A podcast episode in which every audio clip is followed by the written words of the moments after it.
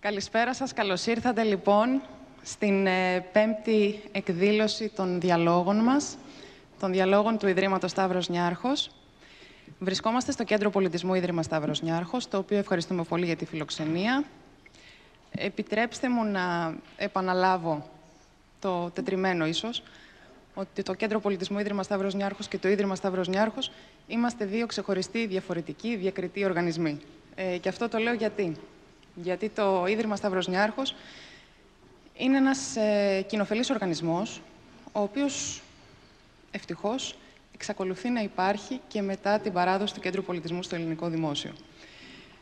Το Κέντρο Πολιτισμού είναι μέχρι σήμερα η μεγαλύτερη μεμονωμένη δωρεά του Ιδρύματός μας, αλλά είναι μια πολύ ευτυχής για όλους εμάς ε, στο Ίδρυμα και ελπίζω και για την ευρύτερη κοινωνία συγκυρία, το γεγονός ότι νωρίτερα σήμερα ανακοινώσαμε τις ε, λεπτομέρειες και προχωρήσαμε στην επισημοποίηση, αν θέλετε, του, του πρώτου βήματος για την δεύτερη μεγαλύτερη δωρεά μας, μετά το Κέντρο Πολιτισμού Ίδρυμα Σταύρος Νιάρχος. Μία δωρεά που αφορά την ενίσχυση της υγείας στην Ελλάδα.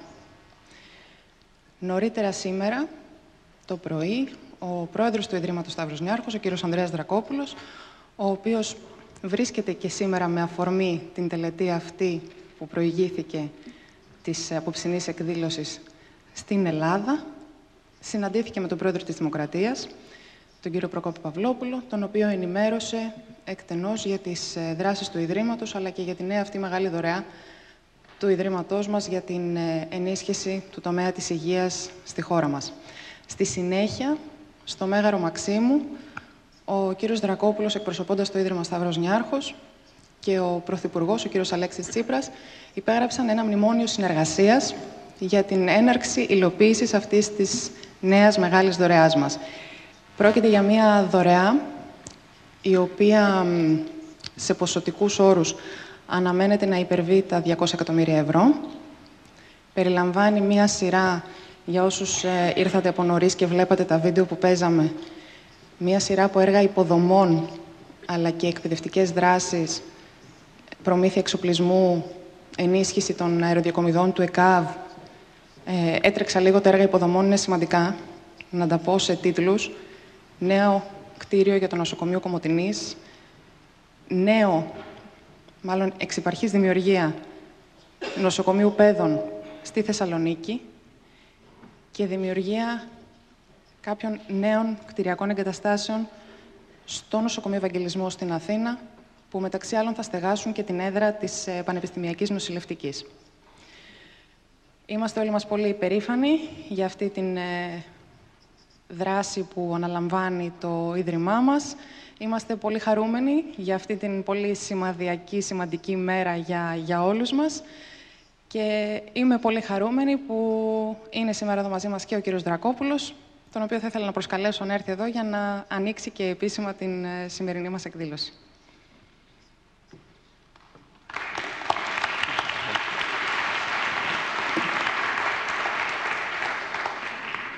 Ε, ευχαριστούμε όλους που ήρθατε σήμερα στην εκδήλωση του, του Ιδρύματός μας. Μας θυμάται όλοι με την παρουσία σας.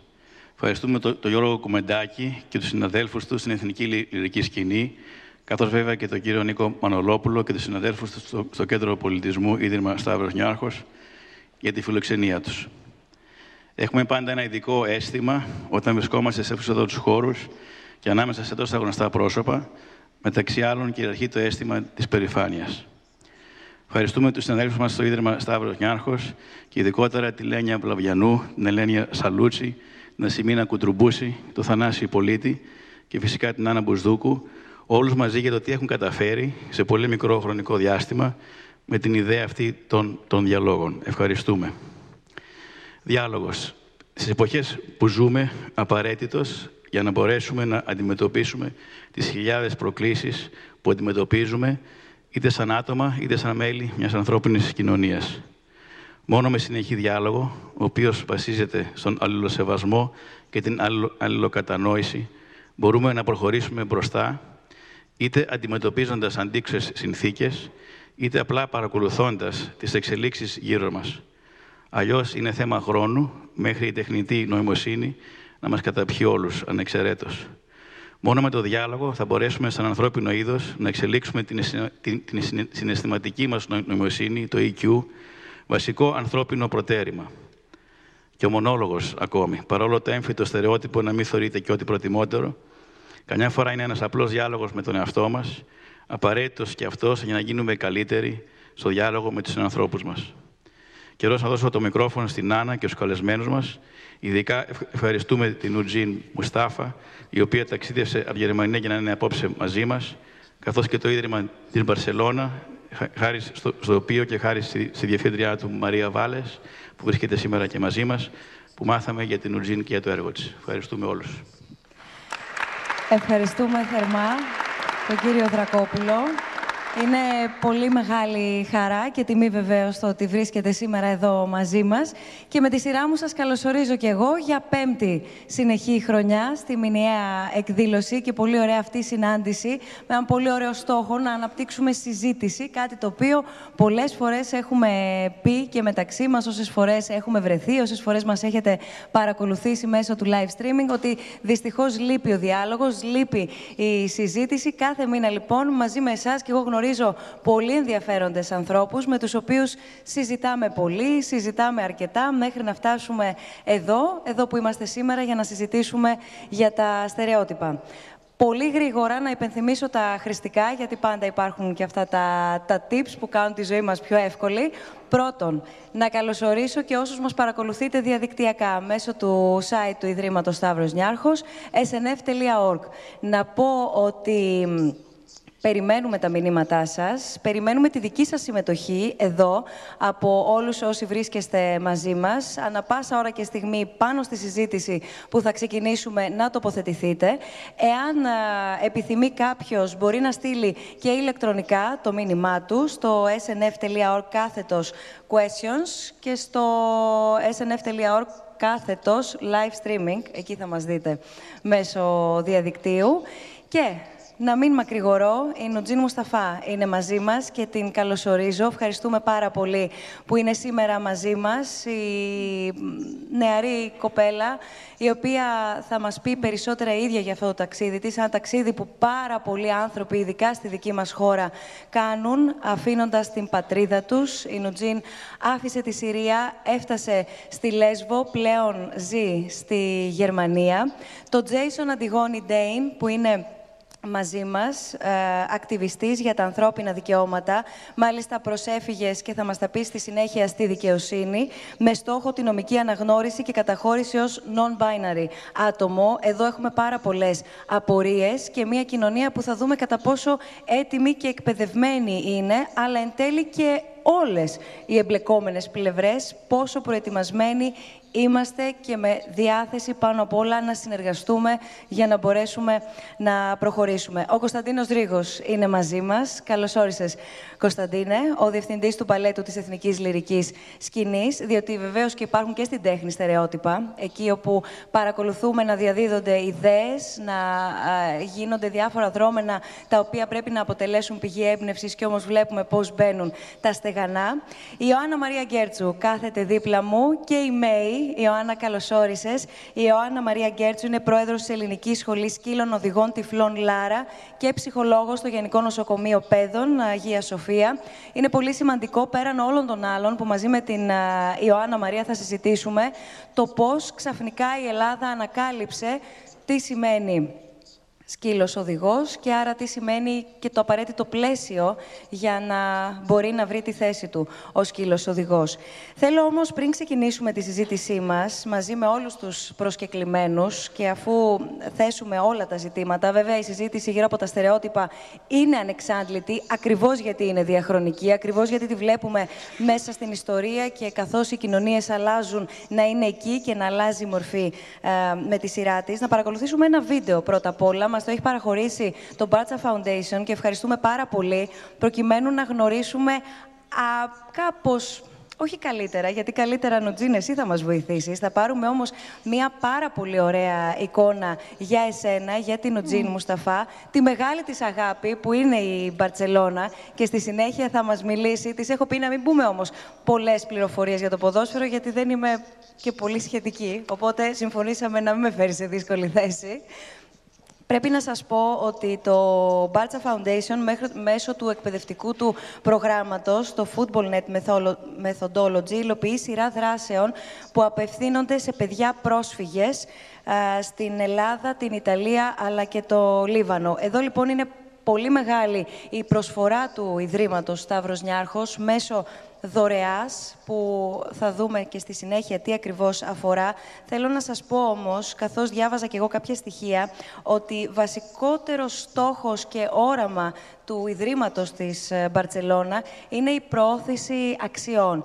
Και η προώθηση αξιών όπως το humility, όπως το effort, όπως το ambition, όπως το respect και το teamwork. Και όλα αυτά μαζί, εάν βάλουμε στη σειρά τα αρχικά τους, δεν έχουμε κάτι άλλο παρά τη λέξη heart. Και μάλλον είναι και η καρδιά όλων και των στόχων και όλων μας μεμονωμένα και όλων μαζί στο πόσα μπορούμε να καταφέρουμε. Το Ίδρυμα Σταύρος Νιάρχος, λοιπόν, υποστηρίζει με δωρεά του προς το Μπάρτσα Foundation την υλοποίηση του προγράμματος σε πρόσφυγες, καλύπτοντας όλα τα έξοδα υλοποίησης του προγράμματος. Μέσω του Μπάρτσα Foundation, λοιπόν, και εμείς γνωρίσαμε την Νουτζίν Μουσταφά και ευχαριστώ και πάλι που είσαι σήμερα εδώ μαζί μας, Νουτζίν. Μπορούμε να παρακολουθήσουμε το βίντεο που μας έχει δανείσει το Ίδρυμα της Μπαρτσελώνα και αφού βεβαίως καλωσορίσω και τη Διευθύντρια που βρίσκεται σήμερα εδώ μαζί μας και έχει έρθει και εκείνη ε, στην Ελλάδα για την απόψινή μας συνάντηση, Μαρία Βάλες. Να δούμε το βίντεο, παρακαλώ. I was born in the countryside of Aleppo, in a city called Manbij, but I grew up in the city itself. I think the saddest part for me was that part of part of my life is now gone. I think many people only remember Syria as a war country. Soy Manu y soy el conductor del primer equipo del Fútbol Club Barcelona. Recibí el encargo por, por teléfono y aquí estamos, haciendo realidad el sueño de, de una niña. Sí tengo una cosa clara. Y es que vamos a llevar a esa niña y esa niña nos va a aportar felicidad a todos.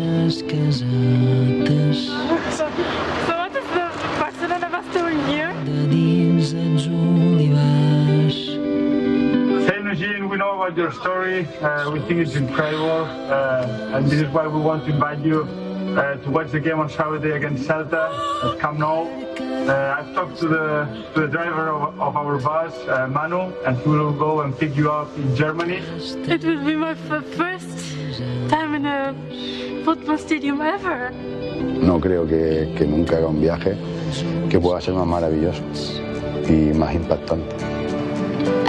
Was important for me through writing the book is to my book about it, about this experience of on this journey, is to tell people that I was not a number. I'm, I was also a person and not a not a report you see on the news.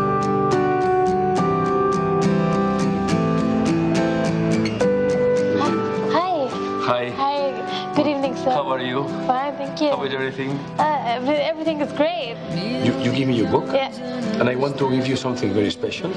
This is my club image, my club pin. Okay. I don't want anyone Thank to... you. Thank you to you. I, it's a, we are sharing. Yeah. Wow. Barcelona is also as, is another example of hard work and giving birth to what of these, um, you know, what millions of people like, which is this technique of football. Oh my God, it must be so nervous. I don't want to be in this place. It's an example of the, the, um, the fruitation of a hard work. I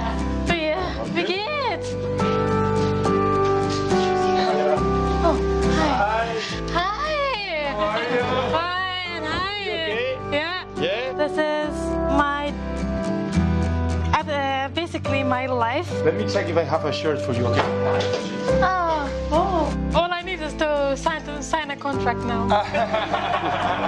Es una historia increíble de superación y por eso pues desde el vestuario todos los jugadores sabíamos de ella y la quisimos invitar aquí a Barcelona a que pudiera vivir un partido con nosotros en el Camp Nou. You may, feel, you may feel a little bit down today and like the world is horrible and everything's just going bad. Nobody, nobody understands you. You'll never achieve anything in your life. But believe me, you're, you're stronger and braver than you think. Muchas gracias, bueno. Ha sido el viaje de mi vida. Para mí también ha sido el, el viaje de mi vida. Será insuperable. Gracias a ti.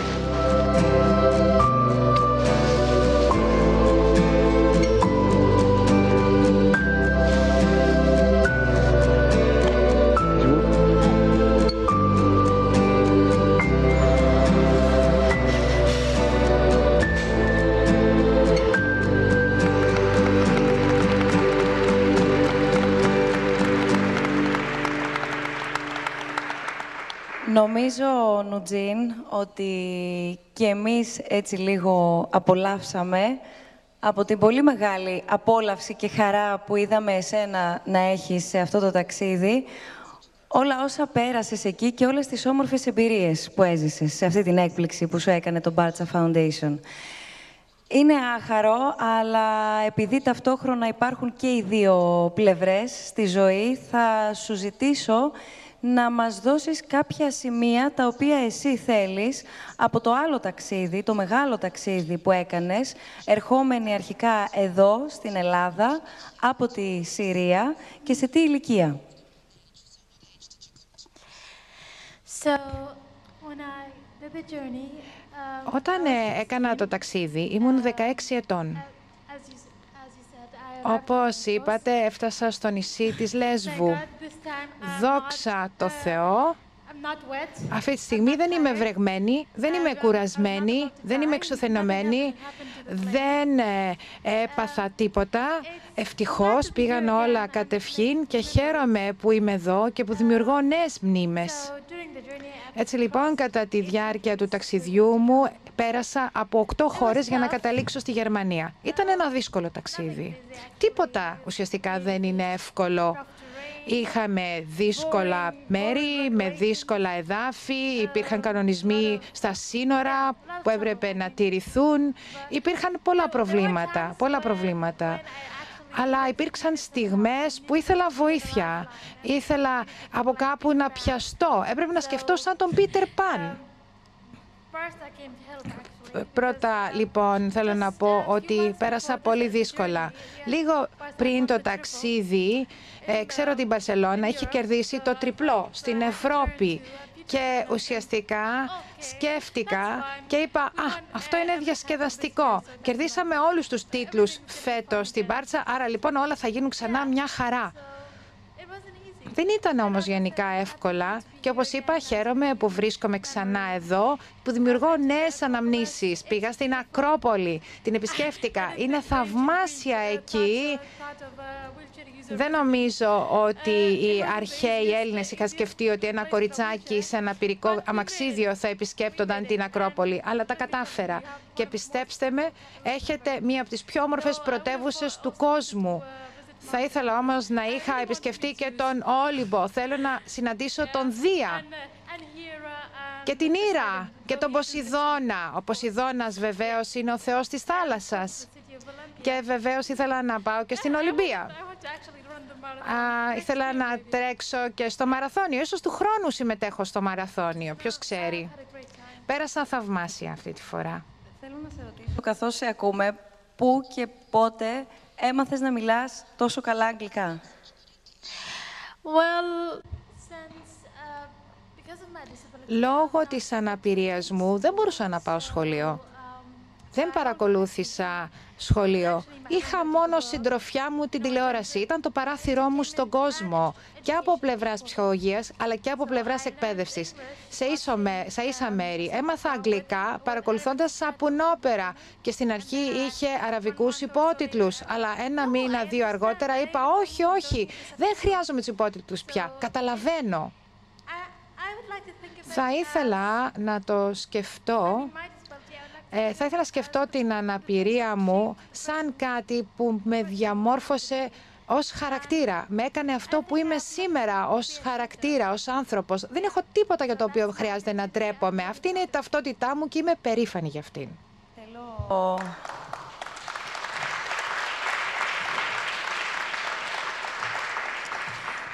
Θέλω να ζεσταθείτε λίγο και να μπείτε στη συζήτηση και να ακούσουμε από τον καθένα σας ξεχωριστά, ακούγοντας όλα όσα μέχρι στιγμής μας έχει πει η, η Νουτζίν και μένοντας, αν θέλετε, στο, στο στερεότυπο του πώς μια κοινωνία αντιμετωπίζει τον άνθρωπο ο οποίος έρχεται από μια άλλη πατρίδα και υπό αυτές τις συνθήκες που παρακολουθούμε τα τελευταία χρόνια πιο έντονα, αλλά δεν είναι μόνο τα τελευταία, τα τελευταία χρόνια. Πώς παρατηρείτε να υπάρχει ακόμα το στερεότυπο για τον πρόσφυγα, για τον μετανάστη;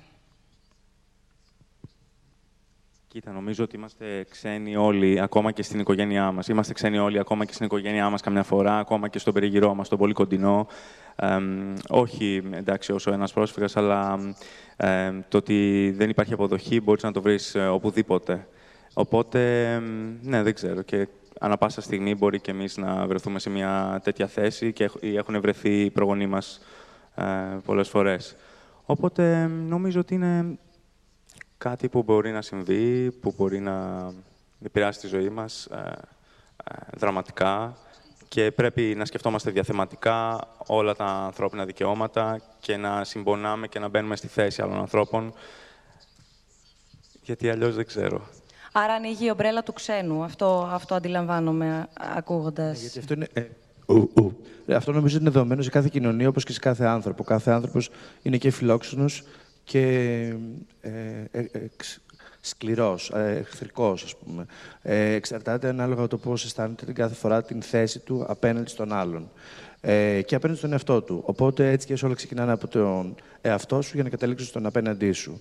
Οπότε το δύσκολο έτσι και αλλιώς είναι αν μπορέσεις να διαχειριστείς αυτόν που είναι απέναντί σου, ε, ταυτόχρονα και ως κοινωνία να, να αντιμετωπίσεις αυτόν που είναι απέναντί σου, αυτόν που έρχεται, αυτόν που θέλεις ή αυτόν που φοβάσαι επειδή το θίξαμε και συνομιλώντας κατηδίαν με την Ιωάννα Μαρία, νομίζω έχει αξία να δούμε εδώ πέρα, ε, Ιωάννα, και το, το εξής, ακούγοντας και τους προηγούμενους συνομιλητές, ότι η έννοια του ξένου υπάρχει για τον καθένα μας, σε διαφορετικό ενδεχομένως πεδίο. Τις δύο όψεις τις έχουμε όλοι μέσα μας και εκείνου που θα ανοίξει την πόρτα και την ίδια ώρα όμως θα την κλείσει κάπου αλλού και πώς αυτό το βλέπουμε να εναλλάσσεται στην καθημερινότητά μας. Ε, ναι, νομίζω ότι γενικά ε, υπάρχει μια δυσκολία αποδοχής του διαφορετικού στην Ελλάδα. Είτε μιλάμε για ανθρώπους με αναπηρία, είτε μιλάμε για μετανάστες πρόσφυγες, είτε για τους ΛΟΑΤΚΙ και απλά το, ο κάθε άνθρωπος ε, βιώνει το διαφορετικό σε άλλο επίπεδο. Δηλαδή υπάρχει ο άμεσος ρατσισμός, όπου θα μπούμε στο ίντερνετ και θα αρχίσουμε να γράφουμε κατά των μεταναστών, παραδείγματος χάρη. Και υπάρχει και ο έμεσος ρατσισμός, δηλαδή μπορεί να ε, κλείσουμε μια ράμπα στο πεζοδρόμιο ε, και υπάρχει και ο ρατσισμός με το γάντι. Δηλαδή, ο νόμος μας επιτρέπει, παραδείγματος χάρη, μάλλον ο νόμος μας επιβάλλει να προσλάβουμε έναν άνθρωπο με αναπηρία σε, ένα, σε μια δουλειά, αλλά ίσως να μην του δώσουμε ποτέ δουλειά. Ε, ή να αποδεχόμαστε τον άνθρωπο με αναπηρία που είναι απέναντί μας ή τον ε, ΛΟΑΤΚΙ ή έναν άνθρωπο που απλά δεν είναι εντυμένος όπως εμείς θα θέλαμε και από μέσα μας ε, να μην μπορούμε να το δεχτούμε αυτό το διαφορετικό. Ε, το πρόβλημα είναι ότι, και, και εδώ θέλω να, να τονίσω, ότι η Ελλάδα με το, με το ρου της ιστορίας που έχει πάρει τα τελευταία χρόνια, που οδήγησε σε αυτή την κρίση που, στην οποία ζούμε, ε, το διαφορετικό δεν το αποδέχτηκε ποτέ. 100% δεν το έχει αποδεχτεί ποτέ. Προσπαθούμε να κάνουμε βήματα προς τα εκεί, αλλά είναι πάρα πολύ δύσκολο. Και γι' αυτό, δυστυχώς, ε, την πληρώνουν οι πιο ευάλωτοι ε, που ζουν ή έρχονται στη χώρα αυτή, όπως είναι οι πρόσφυγες. Ε, με την έννοια ότι ο καταπιεσμένος Έλληνας, ο Έλληνας που έχασε τα, τα λεφτά του, ο Έλληνας που δεν βρίσκει δουλειά, ε, θα ξεσπάσει πάντα στον, ε, στο πιο αδύναμο. Αυτό, αυτό στο, στο εξωτερικό, δηλαδή, μιας και το, το έθιξες μέσα στα, στα ελληνικά δεδομένα, στο εξωτερικό, η μεγάλη εικόνα, έστω, για να μην μπούμε σε επιμέρους λεπτομέρειες, ποια είναι, ως προς τη συνολική αντιμετώπιση; Στο εξωτερικό ε, υπάρχει ε, μεγαλύτερη αποδοχή. Δηλαδή, τουλάχιστον αυτό που λέτε, η μεγάλη εικόνα αποδέχεται τους ανθρώπους έτσι όπως είναι. Εγώ δεν νομίζω ότι ισχύει. Θα διακόψω, αλλά δεν... Ε, καταρχήν τι εννοούμε εξωτερικό, γιατί είναι η Ανατολική Δύση. Ε, υπάρχουν πολύ σκληρότερες κοινωνίες από την ελληνική κοινωνία ε, και πιστεύω ότι έτσι και αλλιώς σε όλες τις κοινωνίες αυτή τη στιγμή η κρίση που περνάει παγκόσμιο πλανήτη έχει οδηγήσει σε ε, σε συμπεριφορές οι οποίες ε, κοντράρουν ας πούμε, οποιοδήποτε ε, τύπο ανθρώπου, ο οποίος μοιάζει διαφορετικός. Αν θεωρήσουμε ότι αυτό είναι, αλλά δεν ξέρω αν αυτό είναι το θέμα της συζήτησης μας ακριβώς, αλλά νομίζω ότι αν το θεωρήσουμε αυτό σε, σε μια γενική γραμμή, σίγουρα η Ελλάδα ανοίξει στη Δύση και στα πλαίσια της Δύσης ε, αντιμετωπίζει τη διαφορετικότητα με το, όσο αντέχει εντός εισαγωγικών, αλλά όχι με μεγάλη, τεράστια διαφορά, θεωρώ, από άλλες χώρες. σω κάποιες είναι πολλά βήματα μπροστά, αλλά όχι, η απόστασή μας δεν είναι τόσο μεγάλη. Θεωρώ, ε, εγώ τώρα μπορώ να μιλάω προσωπικά, αλλά θεωρώ ότι η κοινωνία μας προσπαθεί, με δύσκολο τρόπο μεν, προσπαθεί να αντιμετωπίσει. Αλλά σίγουρα η κρίση που περνάει η Ελλάδα, αλλά και μεγάλο μέρος του δυτικού πολιτισμού, ε, Μας κάνει και πιο εσωστρεφείς και κάνει λίγο πιο, πιο και αναπτύσσονται και καλλιεργούνται ναι, περισσότερο ναι, ναι. αυτά τα ένστικτα. Νουτζίν, θα... ναι, έρχομαι αμέσω. να προσθέσω ότι είναι γενικότερα ίδιο του δυτικού πολιτισμού αυτό, αυτή η ορθολογική θεώρηση και τα δίπολα ε, απαντά σε όλες σε όλες τις πτυχές. Ε, λευκός, μαύρος, χριστιανός, μουσουλμάνος, άνδρας, γυναίκα. Στην Ανατολή. Ε, δεν είναι, είναι πιο ρευστά τα πράγματα. Είναι Παραδοσιακά, δηλαδή, όμως. πολιτισμικά. Ε, είναι και καλύτερα όμως. Δεν θα έλεγα για τα δικαιώματα, αλλά γενικότερα δεν υπάρχει η διπολική θεώρηση και αντιμετώπιση του κόσμου. Ε, Γιατί νομίζω, έχω την αίσθηση ότι βλέπουμε άλλου τύπου μορφές στην Ανατολή. Δεν είναι ότι είναι ακριβώς. Ε, νομίζω ότι παντού υπάρχει αυτό. Το δίπολο νομίζω υπάρχει, είναι παγκόσμιο φαινόμενο. Α πούμε και στην Ανατολική θεώρηση. Και, ακόμη και το Ιν και το Γιάννη είναι δύο πράγματα ε, ανάποδα. Δηλαδή, ενώ δεν μπορώ να το, δεν μπορώ να το δεχτώ αυτό ότι είναι ένα θέμα της δύσης. Νομίζω ότι είναι ένα θέμα του ανθρώπου, ότι προσπαθεί να δώσει ένα, μια, μια, να, πάρει μια, να πάρει μια απόσταση ανάμεσα σε δύο πράγματα. Κυρίως ο ορθολογισμός, ε, ότι όλα μπαίνουν σε κουτάκια. Κρατάω το στοιχείο της κουλτούρας κάπως λίγο ε, από αυτό το οποίο λέτε για να το επαναφέρω μετά. Θέλω, Νουτζίν, τη δική σου θέση, τη δική σου άποψη και με βάση τη δική σου εμπειρία, αλλά και με βάση τους συνταξιδιώτες που είχες σε αυτό το ταξίδι. Ανθρώπους που γνώρισες, αντίστοιχες περιπτώσεις, αλλά την ίδια ώρα και τόσο διαφορετικές. Πώς βίωσες, πώς βίωσαν αντίστοιχα την, την, την όλη υποδοχή ή όχι, φτάνοντας ο καθένας στους εκάστοτε σταθμούς. So, Πρώτα απ' όλα θα ήθελα να προσθέσω κάτι σε αυτό που είπατε. Νομίζω ότι ένα σημαντικό σημείο το οποίο πρέπει να θίξουμε είναι ότι η αποδοχή και η μη αποδοχή και ο ρόλος που παίζει ο καθένας. Νομίζω ότι είναι φυσικό οι άνθρωποι να φοβούνται το άγνωστο, να φοβούνται αυτό που δεν γνωρίζουν κάτι για το οποίο δεν έχουν ιδέα. Νομίζω λοιπόν ότι είναι χρέος, είναι καθήκον να είμαστε καλοί εκπρόσωποι της ομάδας στην οποία ανήκουμε. Είτε πρόκειται για την ΛΟΑΤΚΙ κοινότητα, είτε πρόκειται για τους ανθρώπους με αναπηρία ή για τους πρόσφυγες. Έτσι λοιπόν θέλω να πω ότι εγώ περίμενα από μεριάς μου μία απόρριψη, μία προθυμία από πλευράς ε, των ε, ανθρώπων που μας δέχτηκαν ε, στη χώρα τους. Γιατί εμείς έχουμε διαφορετική θρησκεία, μιλούμε διαφορετικά, τρώμε διαφορετικά, αντινόμαστε διαφορετικά. Γιατί λοιπόν να περίμενα όλοι στη χώρα υποδοχής να με δεχτούν με ανοιχτές αγκάλες τόσο γρήγορα, όταν δεν ξέρουν τίποτα για το ποιος είμαι σαν άνθρωπος. Αλλά θέλω να πω, δεν μου αρέσει να μου δίνουν, αν θέλετε, μια ετικέτα. Εγώ θεωρώ ότι είμαι προσκεκλημένος στην Ευρώπη. Και όταν είσαι προσκεκλημένος, πρέπει να φέρεσαι καλά σε αυτόν που σε δέχεται, στον οικοδεσπότη και να δίνεις το καλό παράδειγμα. Δεν κατηγορώ λοιπόν κάποιους που δεν ε, με συμπάθησαν σαν άνθρωπο, που φοβούνταν. Απλά εγώ συνέχισα να κάνω αυτό που πρέπει να κάνω, τη δουλειά μου. Ήθελα να βελτιώσω την εικόνα μου ως ε, μια προσφυγοπούλα. Γιατί εμείς είμαστε άτομα που έχουμε εκτοπιστεί από τη χώρα μας. Άρα λέω ότι ο καθένας πρέπει να κάνει τη δουλειά του και να μην κατηγορεί τους άλλους για τα δικά του προβλήματα και μιλήσατε για κάποια παραδείγματα. Νομίζω ότι η αποδοχή του άλλου, αυτή είναι διαφορετική σε κάθε χώρα. Διαφέρει. Εξαρτάται από την οτροπία. Εξαρτάται από το πόσο έχεις εκτεθεί στον άλλον κατά κάποιο τρόπο. Δηλαδή, αν είσαι σε ένα προστατευμένο περιβάλλον, όπου είσαι υποχρεωμένος κάποια πράγματα να τα θεωρείς φυσιολογικά ε, και κάποια άλλα να τα θεωρείς μη φυσιολογικά σε άλλους ανθρώπους, νομίζω ότι είναι αναπόφευκτο τελικά εσύ να είσαι ρατσιστής ή να μην δείξεις να αποδέχεσαι τον άλλον. Όταν όμως ζεις απ' την άλλη με ανθρώπους από διαφορετικές φυλές και θρησκείες, είναι πολύ πιο εύκολο να τους δεχτείς. Να δούμε στην πορεία και πώς ο ίδιος ο άνθρωπος που νιώθει στιγματισμένος ή νιώθει ότι αντιμετωπίζεται στερεοτυπικά, δεν θα πέσει ο ίδιος σε αυτή την παγίδα. Δηλαδή να αντιμετωπίσει ακόμα και ο ίδιος, να αποδεχθεί ουσιαστικά αυτό το στερεότυπο το οποίο υπάρχει και να μην καταφέρει να γυρίσει και να κοιτάξει τη δουλειά του ώστε να συνεχίσει και ενδεχομένως να χαράξει έναν δρόμο που θα μπορέσουν να ακολουθήσουν και άλλοι, αλλά να εγκλωβιστούν σε αυτό το οποίο ήδη υπάρχει. Τον εγκλωβίζει ούτως ή άλλως και ενδεχομένως τον ε, παγιδεύει. Νωρίτερα σας. Ε... Νομίζω ότι αυτό που λέει πάντως είναι ότι κανένας άνθρωπος δεν αποτελεί στερεότυπο ουσιαστικά.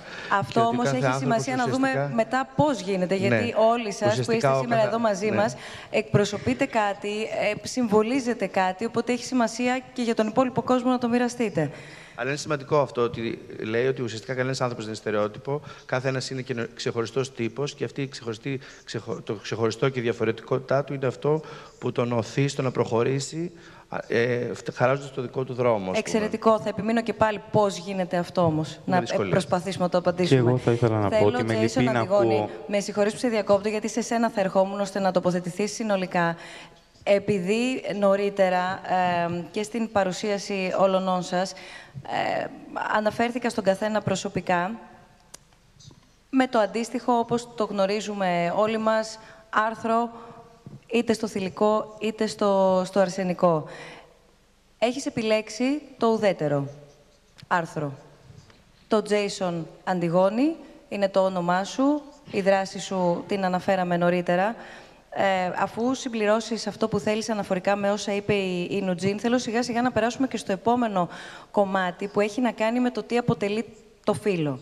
Αν υπάρχει φύλλο, αν το φύλλο αναγνωρίζεται και πώς κοινωνικά, ξεκαθαρίζοντάς μας όμως και ξεκαθαρίζοντας σε μια κοινωνία που ξέρει και μαθαίνει από τη στιγμή που γεννιέται ότι το θηλυκό είναι «η» και το αρσενικό είναι «ο», πώς προκύπτει και τι σημαίνει ουσιαστικά το «το». Απλά ήθελα να σχολιάσω ότι εμένα με λυπεί να ακούω ένα άτομο να λέει Νιώθω καλεσμένη. Δεν νομίζω ότι οι Έλληνες και οι Ελληνίδες που μετανάστευαν ή που ήταν πρόσφυγες κάποτε ένιωθαν καλεσμένοι ή έπρεπε να νιώθουν καλεσμένοι κάπου. Και η Ευρώπη πρέπει να κάνει τη δουλειά της. Ε, νομίζω ότι κάθε άτομο πρέπει να μπορεί να πάει οπουδήποτε στον κόσμο και να μην νιώθει καλεσμένο, αλλά ε, να έχει κεντρικό ρόλο. Ε, λοιπόν, ε, και σε αυτό δεν φταίει ο Τζιν, φταίμε όλα μας. Ε, λοιπόν, ως προς το φύλλο και τη σεξουαλικότητα, αυτά τα δύο είναι φάσματα στην πραγματικότητα. Ε, είναι επιτελέσεις. Ε, η έμφυλη ειδικά διάκριση είναι αυτό που, ε, αυτό που μας διακρίνουν πριν καν γεννηθούμε. Δηλαδή, η πρώτη ερώτηση είναι, είναι αγόρι, είναι κορίτσι; Ε, το δωμάτιο θα βαφτεί ρόζι ή γαλάζιο και θα έχουμε διαφορετικές προσδοκίες και στερεότυπα από τα δύο θεωρούμενα αυτά φύλλα. Όμως, ακόμα και βιολογικά και γενικότερα οι κοινωνικές σπουδές ε, και οι σπουδές φύλων έχουν αποδείξει ότι δεν υπάρχουν ούτε καν δύο βιολογικά φύλλα. Πρώτα απ' όλα γιατί υπάρχουν τα Μιλάω λίγο γρήγορα, δεν ξέρω και τη μετάφραση. Τα intersex άτομα, όπου μπορεί είτε εξωτερικά είτε εσωτερικά, ορμονολογικά να έχουν χαρακτηριστικά από το αντίθετο, ας πούμε, φύλλο από αυτό που τους αποδόθηκε κατά τη γέννηση. Ε, πρώτα απ' όλα είναι τα intersex άτομα, αλλά ούτως ή άλλως ε, ως περιπτώσεις, μάλλον κάθε άτομο είναι και ένα φύλλο. Τέλος πάντων, μια διαφορετική περίπτωση. Είναι πολύ απλουστευτική η θεώρηση ότι υπάρχουν μόνο δύο φύλλα. Οπότε το φύλλο είναι μόνο κοινωνικό, είναι μόνο μια κοινωνική κατασκευή, δεν είναι καθόλου βιολογικό. Αυτό το λένε σπουδές φύλλων. Ε, και είναι μια προσωπική αντίληψη για το πώς αντιλαμβάνεσαι τον εαυτό σου. Εγώ προσωπικά, ε, ε, στα στερεότυπα ακόμα και επιφανειακά, προσπαθούσα να μην είμαι ποτέ.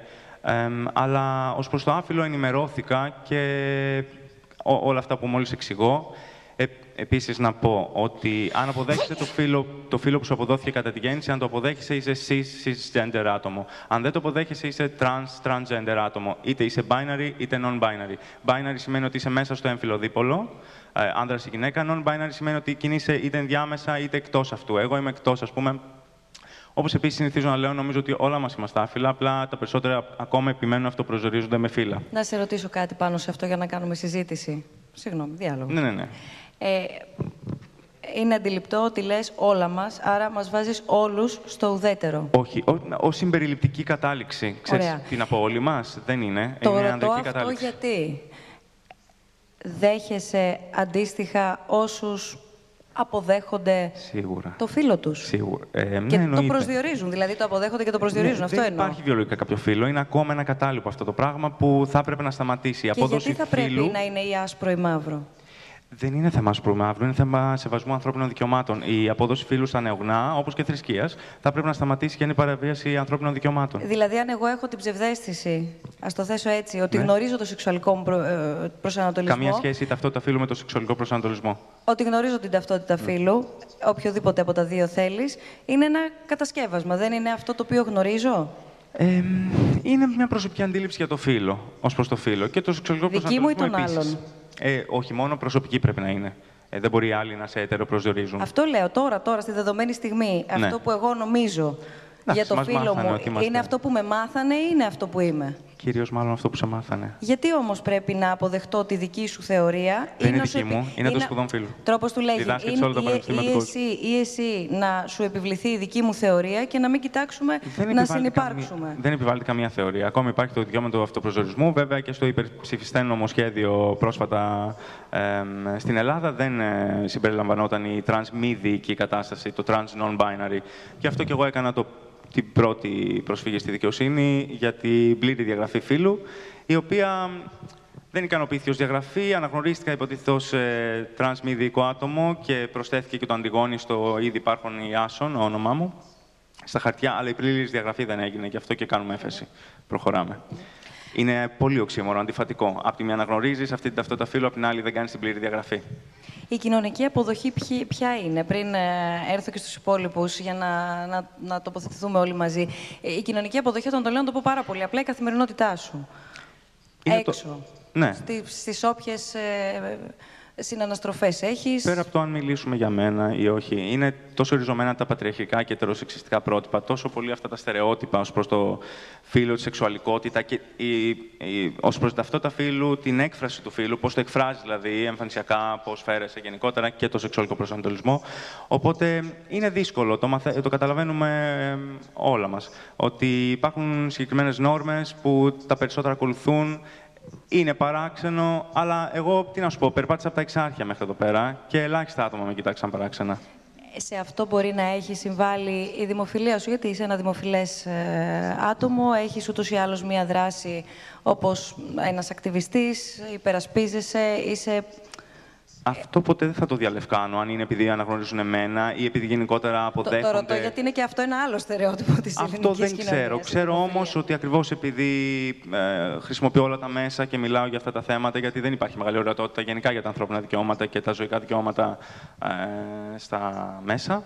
Ε, νομίζω ότι βοηθάει, εισπράττω ότι βοηθάει στην κατανόηση ε, τρανς ανθρώπων και γενικότερα της ΛΟΑΤΚΙ κοινότητας ε, από τις οικογένειές τους, γενικότερα. Ε, έχει ανοίξει κουβέντα για τα φύλλα και τις σεξουαλικότητες.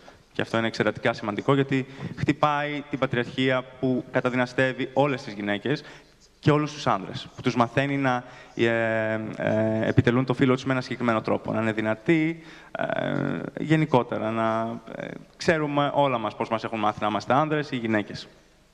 Ιωάννα, Κωνσταντίνε, Νοτζίν. Δεν ξέρω, εμένα μου φαίνεται λίγο στερεοτυπικό το να θέλεις με το ζόρι να μη αποδώσεις μια ταυτότητα φίλου σε κάποιον, όπως με την έννοια της θρησκείας, που, okay, η θρησκεία διδάσκεται, μαθαίνεται, δεν είναι ένστικτο, αλλά σίγουρα θα έπρεπε η ταυτότητα φίλου να αναπτύσσεται με βάση τα ίδια, την ίδια τη λογική του ανθρώπου και τις, τα βιώματά του ε, σε ένα πλαίσιο ελευθερίας, αλλά το να καταργείται εντελώς μου φαίνεται λίγο ισοπεδωτικό. Επίσης, επειδή δουλεύω και σε νοσοκομείο με παιδιά, ξέρω ότι τα intersex άτομα ε, δεν, είναι, δεν είναι μια φυσιολογική συνθήκη. Δηλαδή, έχουν πάρα πολλά προβλήματα υγείας στα μωρά αυτά όταν γεννιούνται. Α μην χρησιμοποιούμε τη λέξη φυσιολογικό. Πολύ... Είναι πολύ παροχημένη. Ναι, φυσιολογικό με την έννοια. Α αφήσουμε το καθένα ελεύθερο να χρησιμοποιεί όποιε λέξεις Αυτό... θέλει, θα μου επιτρέψετε όλοι σας, έτσι. Σωστά. Ε, με την έννοια του, της ασθένειας το είπα και της φύσης, όχι με την έννοια της αναπηρίας ή του, της επιλογών, των επιλογών που κάνουν οι άνθρωποι. Ε, υπάρχουν πάρα πολλά προβλήματα σε αυτά τα παιδιά που, που γεννιούνται ε, με δύο φύλλα. Από εκεί πέρα, okay, νομίζω ότι ο κάθε άνθρωπος πρέπει να είναι ελεύθερος να εκφράζει αυτό που θέλει και αυτό που είναι, χωρίς να καταπατά τα δικαιώματα των αλλωνών. Ε, εγώ νιώθω πάρα πολύ γυναίκα, δεν ξέρω αν το βλέπετε, αλλά... Μ' αρέσει που είμαι. και έχω και το... Δηλαδή, OK, okay, κάθε, η κάθε γυναίκα, ο κάθε άντρας, το κάθε το, δεν ξέρω, πρέπει να έχει το δικό του τύπο και τη δική του ελευθερία της έκφρασης. Αυτό ήθελα να πω. Ε, και να συμπληρώσω αυτό που λέγατε πριν για τις δυτικές κοινωνίες, γιατί δεν πρόλαβα, ότι επειδή είμαστε στην Ελλάδα, ζούμε στην Ελλάδα, η μεγάλη εικόνα στην Ελλάδα δεν τηρείται, δεν, δεν υπάρχει ούτε, ούτε καν αυτό. Ε, είναι λίγο, OK, okay, πρότυπα και φασίστες και στερεότυπα και κακά πρότυπα υπάρχουν σε όλο τον κόσμο, αλλά αυτό που γίνεται στην Ελλάδα, το να βγαίνουν εκπρόσωποι εκκλησιών και να στιγματίζουν ελεύθερα και να μην τους ενοχλεί κανείς το να βγαίνουν πολιτικοί στα έδρανα και να μιλάνε με, με πολύ βαρύ ρατσιστικό λόγο και να μην τους ενοχλεί κανείς, το θεωρώ απαράδεκτο, όπως και να παραβιάζεται τόσο απροκάλυπτα η ελευθερία των ανθρώπων. Ήθελα να το πω πριν αυτό. Είναι ένα πρόβλημα δικό μας και πρέπει να το λύσουμε. Δεν, ε, δεν υπάρχει περίοδος πια για, για αναστολές. Δεν μπορεί να ζούμε στο 2018 και να κυκλοφορεί τόσο ελεύθερα ο, στιγματιστικός λόγος ε, και τα στερεότυπα που θέλουν τους ανθρώπους ε, ανίκανους, αδύναμους. Το, το βλέπουμε σε, πολύ μεγάλη ε, μερίδα του πληθυσμού, ακόμα και με το γάντι, όπως είπα πριν, ε, και ακόμα όσον αφορά τους ανθρώπους με αναπηρία, παραδείγματος χάρη, που θεωρούνται υπερήρωες. Αυτό είναι πολύ βαρύ γιατί θεωρούνται υπερήρωες υπό την έννοια ότι θα πετάξουν πάνω από το παράνομα παρκαρισμένο αυτοκίνητο. Όπως θεωρούνται και οι πρόσφυγες, ξέρω εγώ, τρομοκράτες. Είναι, είναι το ίδιο. Ε, αυτά, αυτά είχα να πω. Εγώ, αν τοποθετηθώ τώρα, θα πω, ε, αν πάμε στο θέατρο, πούμε, στην τέχνη τέλος πάντων, ή στο χορό ή σε όλα αυτά τα πράγματα, θα πρέπει να πούμε ότι εκεί ας πούμε, ή ο χορός ή το θέατρο ας πούμε, προσπαθούν και σπάντα στερεότυπα. Έτσι, προσπαθούν να δημιουργήσουν ε, ακόμα και. Για παράδειγμα, ακόμα και ο, το Jason ε, Αντιγόνη ε, χρησιμοποιεί τα στερεότυπα του άντρα και της γυναίκας για την παρουσίασή του, κάνοντας ουσιαστικά μια performance. Έτσι, γιατί δεν επιλέγει ένα τρίτο επιλέγει χαρακτηριστικά του αντρικού και του γυναικείου φύλου ουσιαστικά για να δώσει το στίγμα του ως μια performance θεατρική μέσα στην κοινωνία. Θα μπορούσε να είναι. Καθόλου δεν κάνω performance. Ε, γιατί τότε χρησιμοποιείς ένα φόρμα που είναι στερεότυπο του γυναικείου φύλου. Γιατί δεν υπάρχουν φύλλα στα ρούχα. Είναι και αυτό ένα στερεότυπο. Άρα δεν μπαίνω στο στερεότυπο. Με αυτή τη λογική, τότε πας σε μια, σε μια κατάσταση ότι καταργείται οποιοδήποτε στοιχείο που μπορεί να συμβολήσει κάτι. Φορέματα και φούστες φορούσαν και άντρε και ακόμα φοράνε. Ναι, Τσολιάδε, αλλά... παπάδες, τα ξέρουμε. Α, αυτό λέω. Ότι λοιπόν το θέατρο. ναι, αυτό λέω. Α, λοιπόν, άρα, λοιπόν, Πολλά λέμε... άρα λοιπόν λέμε, φτάνουμε λοιπόν ότι στο θέατρο και στο χορό καταργούνται όλα. Τα... Μπορούμε να πούμε ότι στην τέχνη ουσιαστικά το... η τέχνη καταργεί όλα τα στερεότυπα. Μακάρι γιατί... να το κάνει τέχνη. Δεν νομίζω ότι το κάνει πάντα. Και επίσης στην Ελλάδα. Ε... Κα... Κάτσε να τελειώσω. Ναι.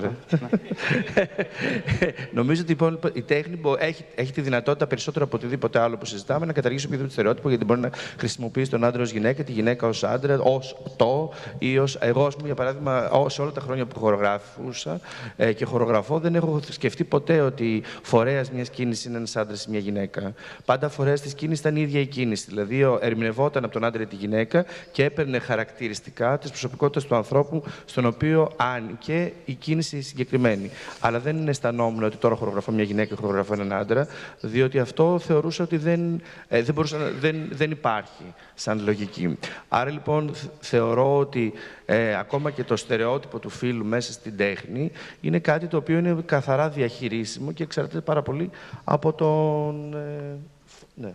Ναι, όχι, όχι. Έτσι, όχι, τελείως, δεν είναι πρόβλημα.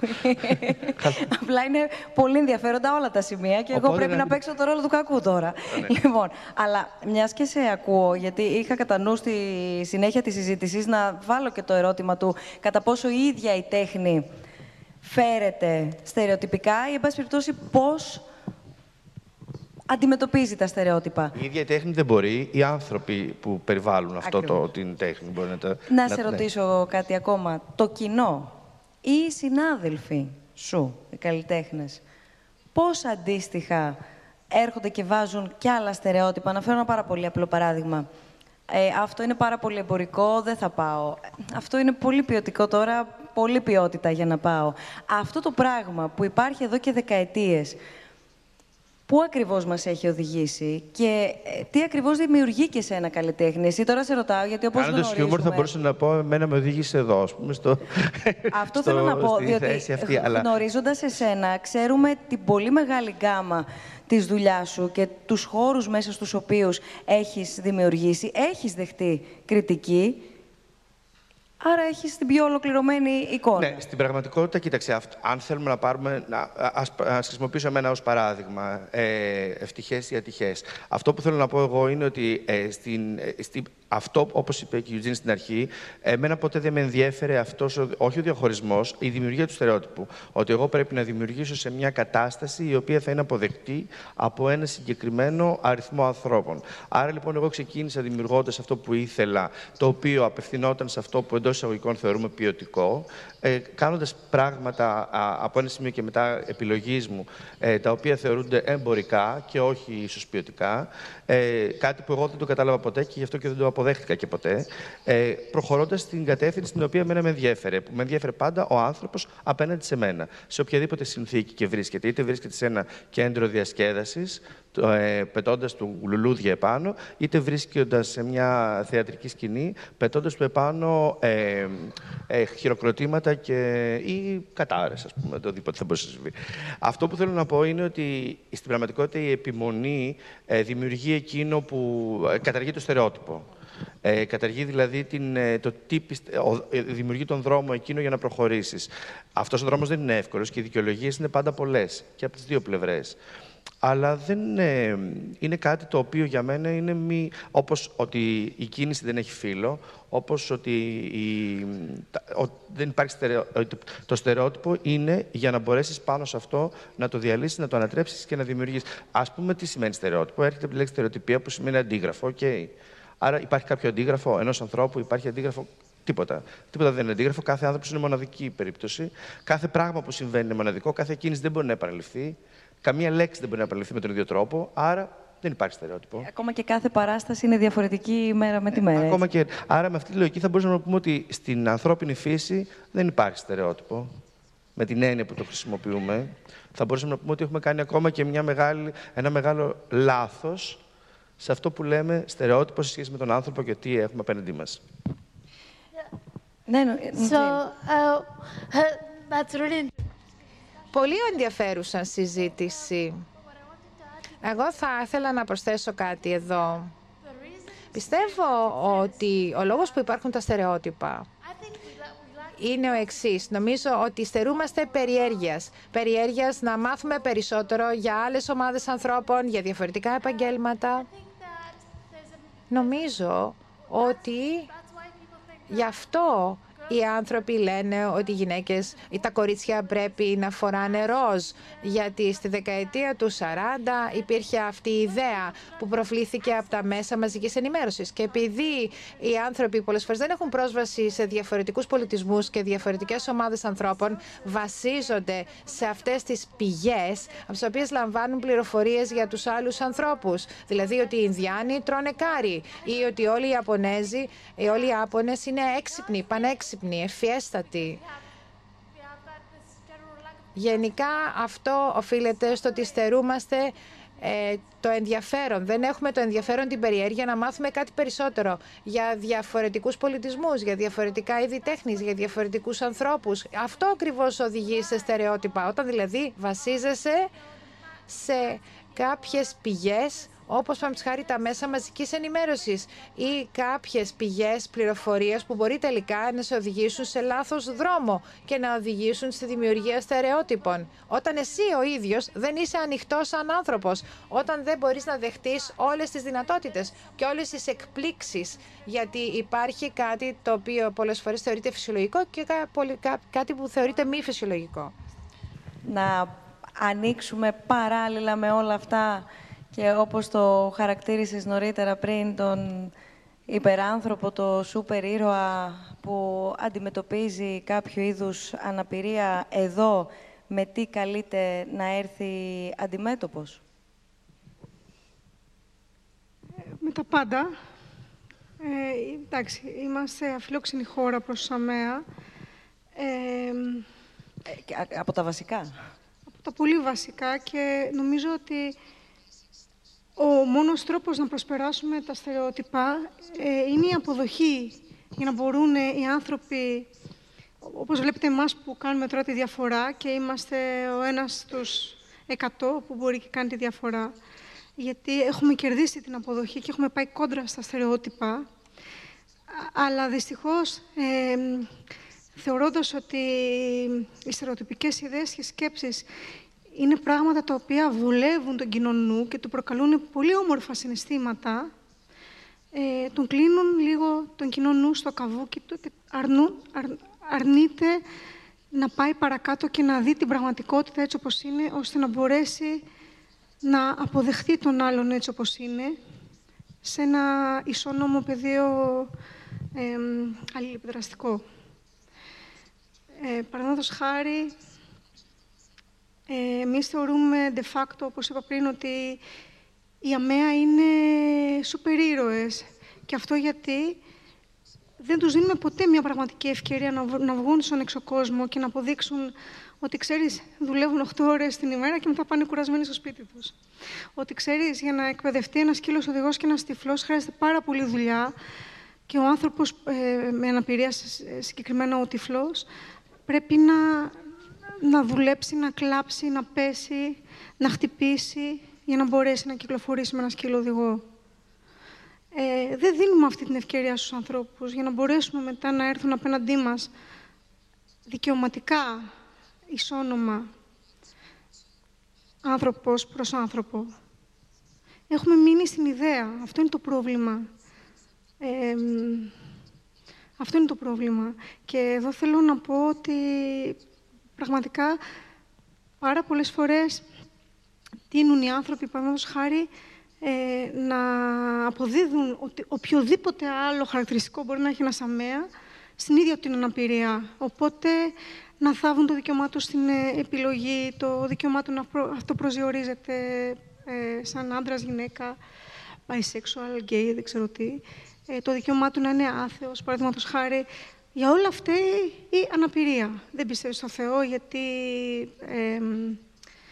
γιατί έχεις μέσα σου πικρία, ε, δεν, ε, δεν θες να κάνεις παιδιά γιατί φοβάσαι ότι δεν μπορείς να τα μεγαλώσεις επειδή δεν βλέπεις. Ε, και, και σου φέρνουν έτοιμη απ' έξω την απάντηση τη δική σου, που είναι δική σου επιλογή. Προφανώς. Ε, για, προφανώς. Είναι, είναι, πρέπει, Σόνι και να γίνεις μέλος της μάζας και ανάπηρο μέλος της μάζας. Για όλα αυτά τον καζόν που λέμε. Αυτό είναι το πρόβλημα. Για όλα αυτή η αναπηρία. Και κολλώντας λοιπόν τις ταμπέλες στους ανθρώπους αυτούς, ε, δεν φτάνουμε ποτέ να δούμε τι κρύβεται πίσω από την αναπηρία. Ποιος είναι τελικά, ποια είναι η Ιωάννα Μαρία, ε, ποια είναι η... Ε, sorry, το, έχω ένα θέμα με τα ονόματα. Η ε, για, γιατί πρέπει να θεωρούμε ότι αυτό είναι έτσι de facto και να πάει λίγο παρακάτω. Όταν τα δούμε όλα αυτά, τότε και η χώρα μας αρχίσει λίγο να έχει μερικές υποδομές ε, παραπάνω. Δηλαδή τώρα, de facto, θεωρούμε okay, ότι ο τυφλός δεν μπορεί να κυκλοφορήσει μόνο στον δρόμο. Επειδή υπάρχουν πάρα πολλά εμπόδια. Και τι κάνουμε, βάζουμε περισσότερα. Αυτό είναι το πρόβλημα. Δεν ξέρω αν θέλετε mm. να... Uh, one moment. But if people... Ένα λεπτό. Αν κάποιοι πιστεύουν ε, κατά αυτόν τον τρόπο, τότε νομίζω ότι είναι μια εξαιρετική ευκαιρία για εσάς να αποδείξετε ότι σφάλουν. Νομίζω ότι είναι πάντα καλό να βλέπουμε τα στερεότυπα που ε, ε, έχουν για μας, διότι εγώ μπορώ κατά αυτόν τον τρόπο να τα ξεπεράσω.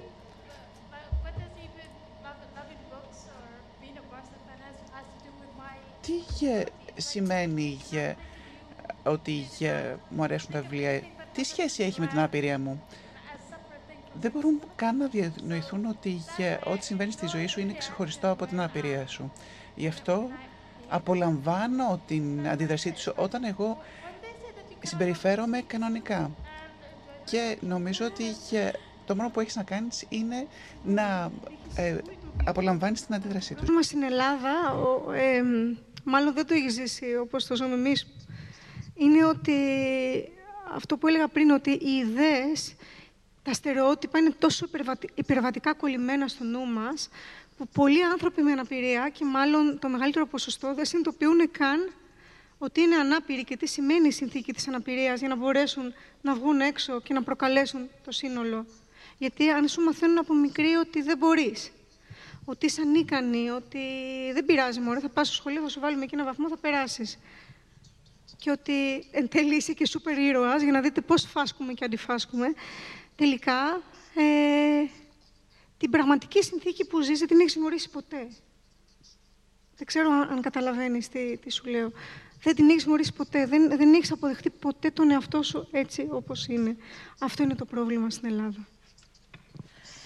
Θέλω, γιατί και η Μέη εδώ πέρα διαμαρτυρήθηκε ελαφρώς, η οποία υπομονητικά κάθεται και, και ακούει όλα όσα συζητάμε, να υπενθυμίσω σε όλους όσους μας παρακολουθείτε επίσης μέσω του live streaming, μέσω του snf.org κάθετος live streaming, τον τρόπο επικοινωνίας. Λαμβάνουμε τα μηνύματά σας και τις ερωτήσεις σας ουσιαστικά στο snf.org κάθετος questions και πάνω σε αυτά τα οποία λέτε, εγώ θέλω να ρωτήσω κάτι το οποίο θίξατε νωρίτερα.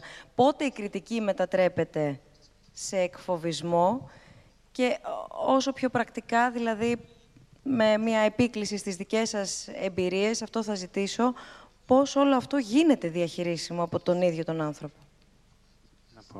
Ε, νομίζω ότι φαίνεται πότε είναι καλοπροαιρετή η κριτική ή τέλος πάντων οι ερωτήσεις για να καταλάβεις ένα θέμα. Ε, υπάρχουν τα άτομα που μπορεί να ρωτήσουν κάτι και θα απαντήσεις και θα το μάθουν ή τέλος πάντων θα τους πάρει κάποιο χρόνο για να το συνηθίσουν, να το κατανοήσουν. Αλλά και τα άτομα που θα επιμένουν και εκεί καταλαβαίνεις ότι είναι τρόλ και ότι γενικότερα δεν, δεν έχουν καμία πρόθεση να καταλάβουν. Ε, η κριτική τώρα γενικά εντάξει υπάρχει, αλλά νομίζω πρέπει να υπάρχει ένα όριο, να μην υπάρχει ρητορική μίσους. Ε, στη ρητορική μίσους. Είναι τόσο διάχυτη στην εποχή μας που εντάξει, ναι, αλλά επειδή πολλές φορές ε, συγχέονται τα όρια και παρουσιάζουμε ως κριτική τη, ρητορική μίσους ή ως άποψη. Σωστό. Θα συμφωνήσω σε αυτό. Κωνσταντίνα. Ε, συμφωνώ και εγώ σε αυτό. Αλλά από εκεί και ύστερα το υπόλοιπο, η κριτική είναι μέσα στα πλαίσια μιας κοινωνίας που αποδέχεται. Ε, δηλαδή, δεν, δεν μπορείς να. Οτιδήποτε λέμε, εν περιέχει την κριτική έτσι κι αλλιώς. Δηλαδή, ακόμα και καλημέρα. Μπορεί να λέω καλημέρα, πώς είσαι έτσι. Και στα βλέμματα νομίζω κρύβεται η πιο σκληρή κριτική. Ακριβώς. καλημέρα, πώς είσαι. Ένα βλέμμα μπορεί να σε τσακίσει. Δηλαδή, εννοώ είναι κάτι που δεν μπορούμε να το αποφύγουμε γιατί είναι ε, μέσα στα πλαίσια του ίδιου μας του, του χαρακτή, του, της προσωπικότητάς μας, της ιδιαιτερότητάς μας. Ενώ με αυτή την έννοια, άρα δεν μπορώ εγώ από τη στιγμή που κρίνω τα πάντα γύρω μου, ενώ ε, να μην αποδεχτώ την κριτική, από εκεί και σίγουρα, η ρητορική μίσου είναι κάτι άλλο τελείως διαφορετικό. Τζέισον Αντιγόνη, στο δρόμο έχεις αντιμετωπίσει περίεργα βλέμματα στα μέσα μεταφοράς; Επανέρχομαι σε αυτό Αλλά γιατί; και στο θέατρο έχουμε αντιμετωπίσει Γιατί- περίεργα θέματα, Ναι. βλέμματα. Εγώ παντού, θέλω, η επόμενη ερώτηση παντού που, θα τα έχω, που έχω για αντιμετωπίσεις. σένα είναι αν έχεις αντιμετωπίσει την κριτική κάνοντας κάτι εμπορικό πάνω σε αυτό που είπε η Ιωάννα πριν, να δοθεί εξήγηση εντάξει, το έκανε για τα λεφτά. Γιατί η απάντηση έρχεται συχνά, είπαμε, απ' έξω προς τα μέσα για μας και πολλές φορές ταυτιζόμαστε κι εμείς με την άποψη των άλλων.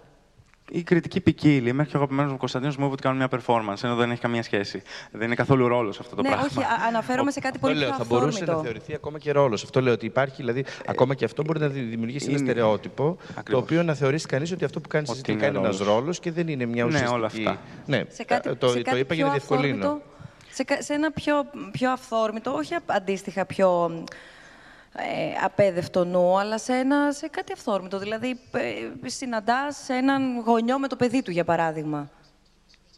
Έχει τύχει να συναντήσω μπαμπά με και το- νιώθεις ένα μπαμπά, το- άβολο βλέμμα. Αυτό, Ναι, αυτό ναι, ναι. ρωτάω. Έχει συναντή- ε, τύχει να συναντήσω μπαμπά με το κοριτσάκι. Τέλος πάντων, δεν ξέρω τι φίλο. Καταλάβατε γιατί είναι σημαντικό να αυτό προσδιοριστεί μόνο όταν θέλει. Γιατί το διαβάζω ως κοριτσάκι και το λέω κοριτσάκι, ενώ ποιος ξέρει τι θα πει όταν μεγαλώσει. Ε, ε, Στους ώμους του και να μου πει χαίρομαι πάρα πολύ για αυτό που κάνεις. Οπότε, ε, κριτική, ε, εντάξει. Ε, δεν ξέρω, αγάπη εισπράττω. Βέβαια, ίσως γιατί κινούμαι στο κέντρο της Αθήνας που είναι πολιτι- πολυ- πολιτισμικό. Ε, αλλά βελτιώνονται κάπως τα πράγματα. Προσπαθούμε. Τι να σου πω. Κρατώ το ότι βελτιώνονται τα πράγματα. Ίσως γιατί όλοι κατά βάθος μέσα μας θέλουμε να το κρατήσουμε για να προχωρήσουμε αυτό το αισιόδοξο. Αλλά επειδή πρέπει να κάνω το συνήγορο του διαβόλου, θα ρωτήσω το εξής. Μήπως μόνο η αγάπη που λες ότι βλέπεις είναι αυτό που και εσύ θέλεις να δεις Όχι, όχι. για να προχωρήσεις, για να, για να, για να πετύχεις και το σκοπό αυτόν που, για τον οποίο ε, Όχι, ο, τα ο, παρα- δίνεις όλους τους αγώνες. Τα παρατηρώ όλα, εννοείται και συνδιαλέγομαι με αυτά και μου αρέσει να συνδιαλέγομαι με άτομα που δεν γνωρίζουν τα θέματα. Αλλά μπορώ να πω ότι τη μεγαλύτερη έκπληξη και κάπως χαρά εισπράττω από πολύ στερεοτυπικ... με πολύ στερεοτυπική ανδρική εμφάνιση αγόρια που το βλέμμα τους λέει σαν «Α, μπορώ να κάνω και κάτι άλλο». Θα μπορούσα να είμαι κι αλλιώς. Δηλαδή, αυτός ο ρόλος που μου έχουν φορέσει, το ντύσιμο που μου έχουν φορέσει, θα μπορούσε να είναι κι αλλιώς. Βλέπω μια χαρά που την κρύβουν βέβαια γρήγορα. Αλλά ναι, υπάρχει μια χαρά. Είναι πολύ αισιόδοξο αυτό που μας μεταφέρεις. Κι Η όμως, αλήθεια είναι ότι δεν είναι θα το μακριά έλεγα αν δεν από είναι. αυτά που γνωρίζαμε. Άρα το στερεότυπο τι είναι να χαθεί; Εντάξει, δεν νομίζω. Είναι πολύ βαθιά ριζωμένα αυτά στην Α, κοινωνία επειδή μας. είναι πολύ η πατριαρχία. ιδανικό, γι' αυτό- Αλλά αυτό, ναι, ως προς ε, αντίδραση είναι ε, αναμφίβολα πολύ θετική.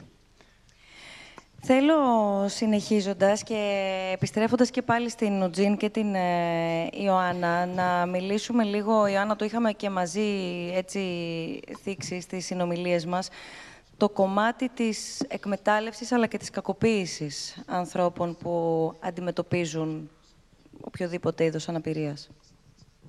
Σε ποιο επίπεδο; Είχες ε, αναφέρει σε συζήτησή μας ότι πολλές φορές πέφτουν θύματα υπό διάφορες μορφές. Ε, Ισχύει.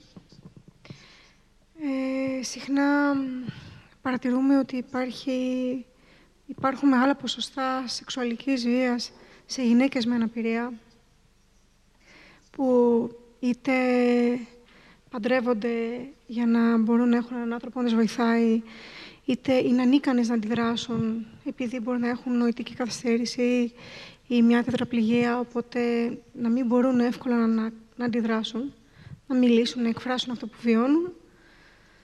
Ε, σίγουρα υπάρχει εκμετάλλευση που προκαλείται από την επιδηματική πολιτική όταν έχουμε παιδιά με αναπηρία στα σπίτια και οι γονείς παίρνουν τα επιδόματα και τα χρησιμοποιούν όπως αυτοί θέλουν, αντί να τα δώσουν, να τα δώσουν για το συμφέρον του παιδιού τους.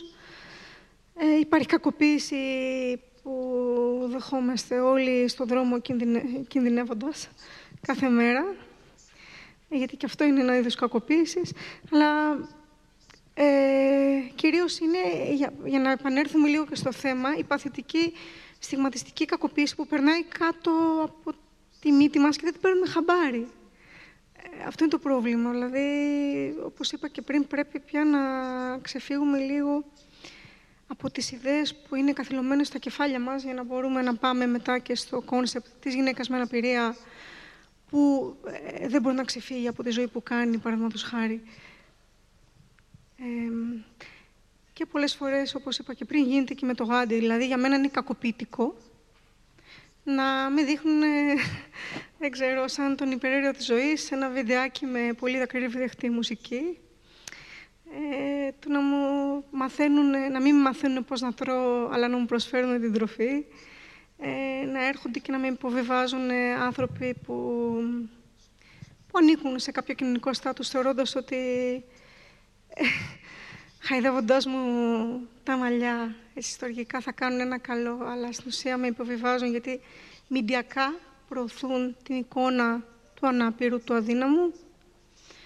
Ε, αυτά, αυτά για μένα είναι μορφές κακοποίησης που γενικά δεν συνειδητοποιούμε ότι, ότι γίνονται, ότι συμβαίνουν. Να μην έχουμε κτίρια με ράμπες και να αναγκάζουμε τον άνθρωπο με αμαξίδιο να τον σηκώνουν για να, τον, ε, για να, για να μπορέσει να έχει πρόσβαση κάπου, οπότε να τον εξευτυλίζουν.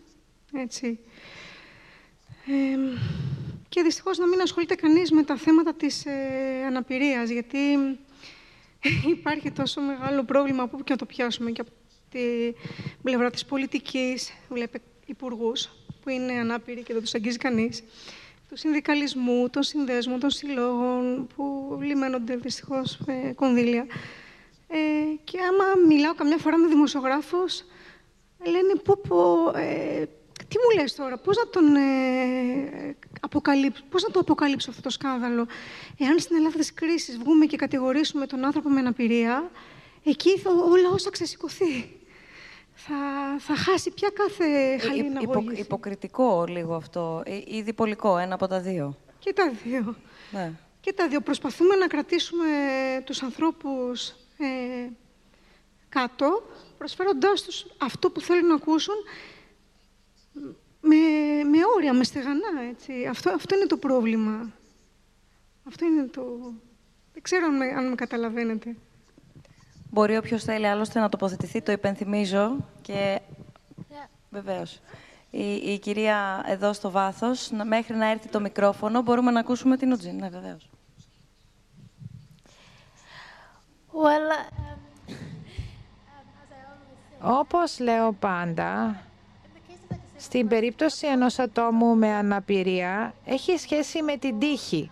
Δηλαδή, πόσο τυχερός είσαι, πού γεννήθηκες, αν είσαι αδεκτός από την οικογένειά σου και από την κοινωνία στην οποία ζεις.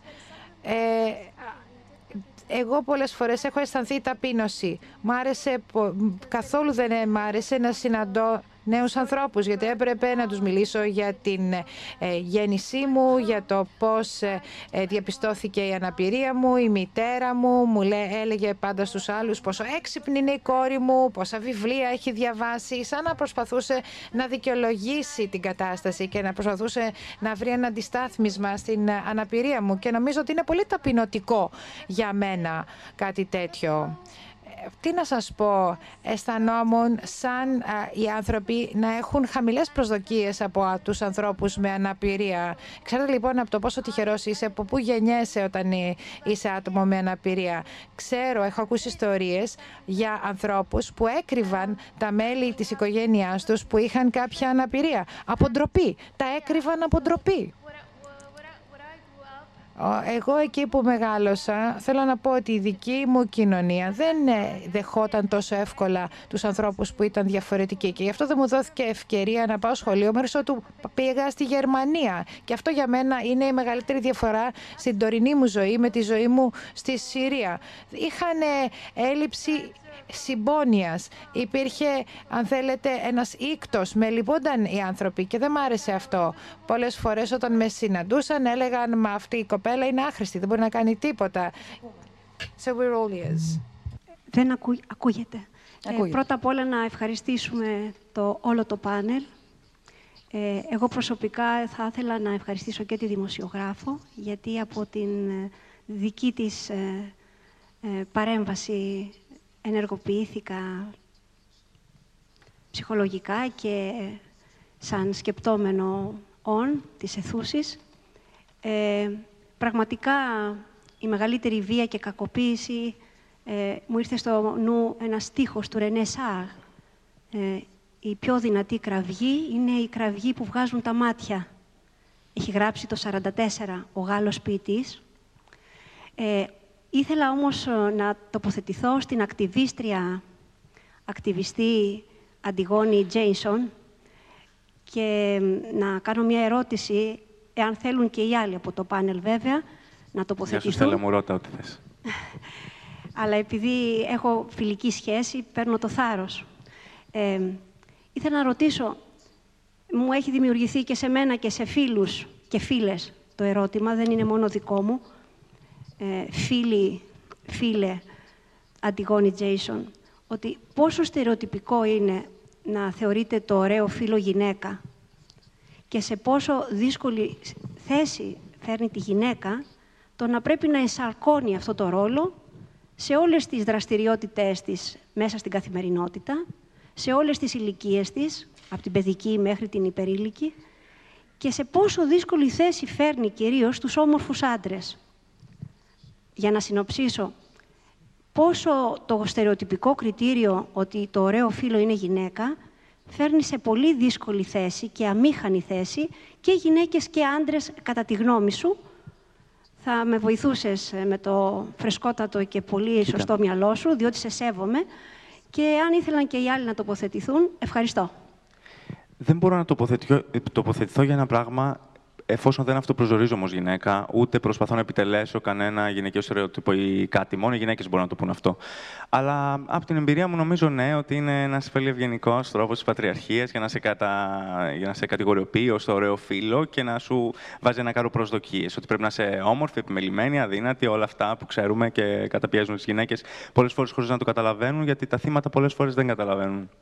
Πάση φύσης ως θύματα. Αλλά της πατριαρχίας θύματα είναι και οι άνδρες οι οποίοι πάλι πρέπει να είναι σκληροί, πρέπει να είναι επιτυχημένοι, πρέπει να είναι... Ε, ξέρεις, ακόμη και το ντύσιμο αυτό αποτυπώνει. Το ανδρικό στερεοτυπικό ντύσιμο είναι ένα, σαν ένα στρατιωτικό κατάλοιπο. Είναι στολή. Ακόμη και το κοστούμι. Είναι η στολή της πατριαρχίας. Ενώ ε, ξέρεις, γι' αυτό είναι διαφορετικά τόσο πολύ τα ρούχα, ενώ σε άλλες εποχές ή ακόμη και τώρα θα μπορούσαν να μην είναι διαφορετικά, να φοράμε τα ίδια πράγματα. Ε, δεν ξέρω αν κάλυψα. Είναι μεγάλο ζήτημα, μεγάλο ζήτημα και αξίζει να, να στοχαζόμαστε μονίμως σε αυτά τα θέματα γιατί δημιουργούν τις ανισότητες, την, την πρώτη ανισότητα, τη βασική διάκριση, την έμφυλη, πριν καν γεννηθούμε. Ναι, εγώ παρόλα αυτά πιστεύω ότι ακόμα και τα πρότυπα του άντρα και της γυναίκας αλλάζουν έτσι και αλλιώς κατά τη διάρκεια των χρόνων και των ε, αιώνων, ας πούμε. Οπότε, έτσι και αλλιώς και αυτή τη στιγμή το πρότυπο του άντρα σε σχέση με το πρότυπο του προηγούμενης, ακόμα και εμείς προηγούμενης δεκαετίας, έχει αλλάξει, ας πούμε. Οπότε, κάπως όλα αυτά είναι λίγο ρευστά, κατά τη γνώμη μου. Ε, δεν μπορούμε να μιλάμε για το 1950 σε σχέση με το 2018 ότι υπάρχει καμία σχέση ε, ανάμεσα στα πρότυπα του άντρα και της γυναίκας. Οπότε έτσι και αλλιώς και αυτά είναι κάτι που ε, επαναπροσδιορίζονται ε, κατά τη διάρκεια, στη διάρκεια των χρόνων. Ε, ακόμα και το ίδιο το πρότυπο του άντρα αλλάζει. Έχει αλλάξει. Δηλαδή, ακόμα και αυτό που λέτε για το ωραίο φίλο. κάποια στιγμή ο ωραίο φίλο μπορεί στην αρχαιότητα να θεωρείται ο άντρας, ας πούμε, σε σχέση με τη γυναίκα. Άρα και αυτό έχει αλλάξει. Ε, ή ας πούμε. Ε, στο, ανάμεσα και στους ε, straight με τους gay άντρες. Ποιο είναι το πρότυπο του άντρα σήμερα. Τι είναι το πρότυπο της gay γυναίκα σήμερα, ας πούμε, για παράδειγμα; Όλα αυτά είναι κάτι που αυτή τη στιγμή ο γκέι άντρας είναι πιο μάτσο από τον άντρα τον κανονικό, σαν πρότυπο. Τι είναι αυτό, είναι... Όχι κανονικό, συγγνώμη. τον, ε, τον ε, straight εννοείς. Ναι. Καθόλου ναι. καμία κανονικότητα. Ναι, ναι.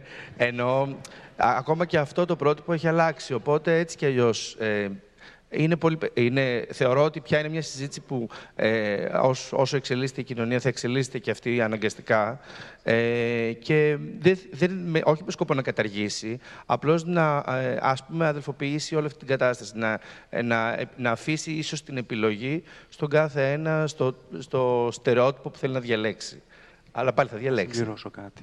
Θέλω οπωσδήποτε να συμπληρώσω κάτι. Ίντερνετ εξάτομα δεν ε, είναι μια ασθένεια. Μπορεί να έχεις ένα συνδυασμό των γεννητικών οργάνων ή τέλος πάντων εξωτερικών χαρακτηριστικών από τα δύο θεωρούμενα φύλλα, είτε και εσωτερικά. Οποιοδήποτε άτομο από εσάς, από εμάς, ούτε εγώ καν ξέρω, μπορεί να είμαστε ίντερνετ εξάτομα, γιατί μπορεί να έχουμε ορμονολογικά περισσότερη τεστοστερόνη ή στρογόνα, ε, αντίθετα από το φύλλο με το οποίο έτερο προσδιοριστήκαμε κατά τη γέννηση.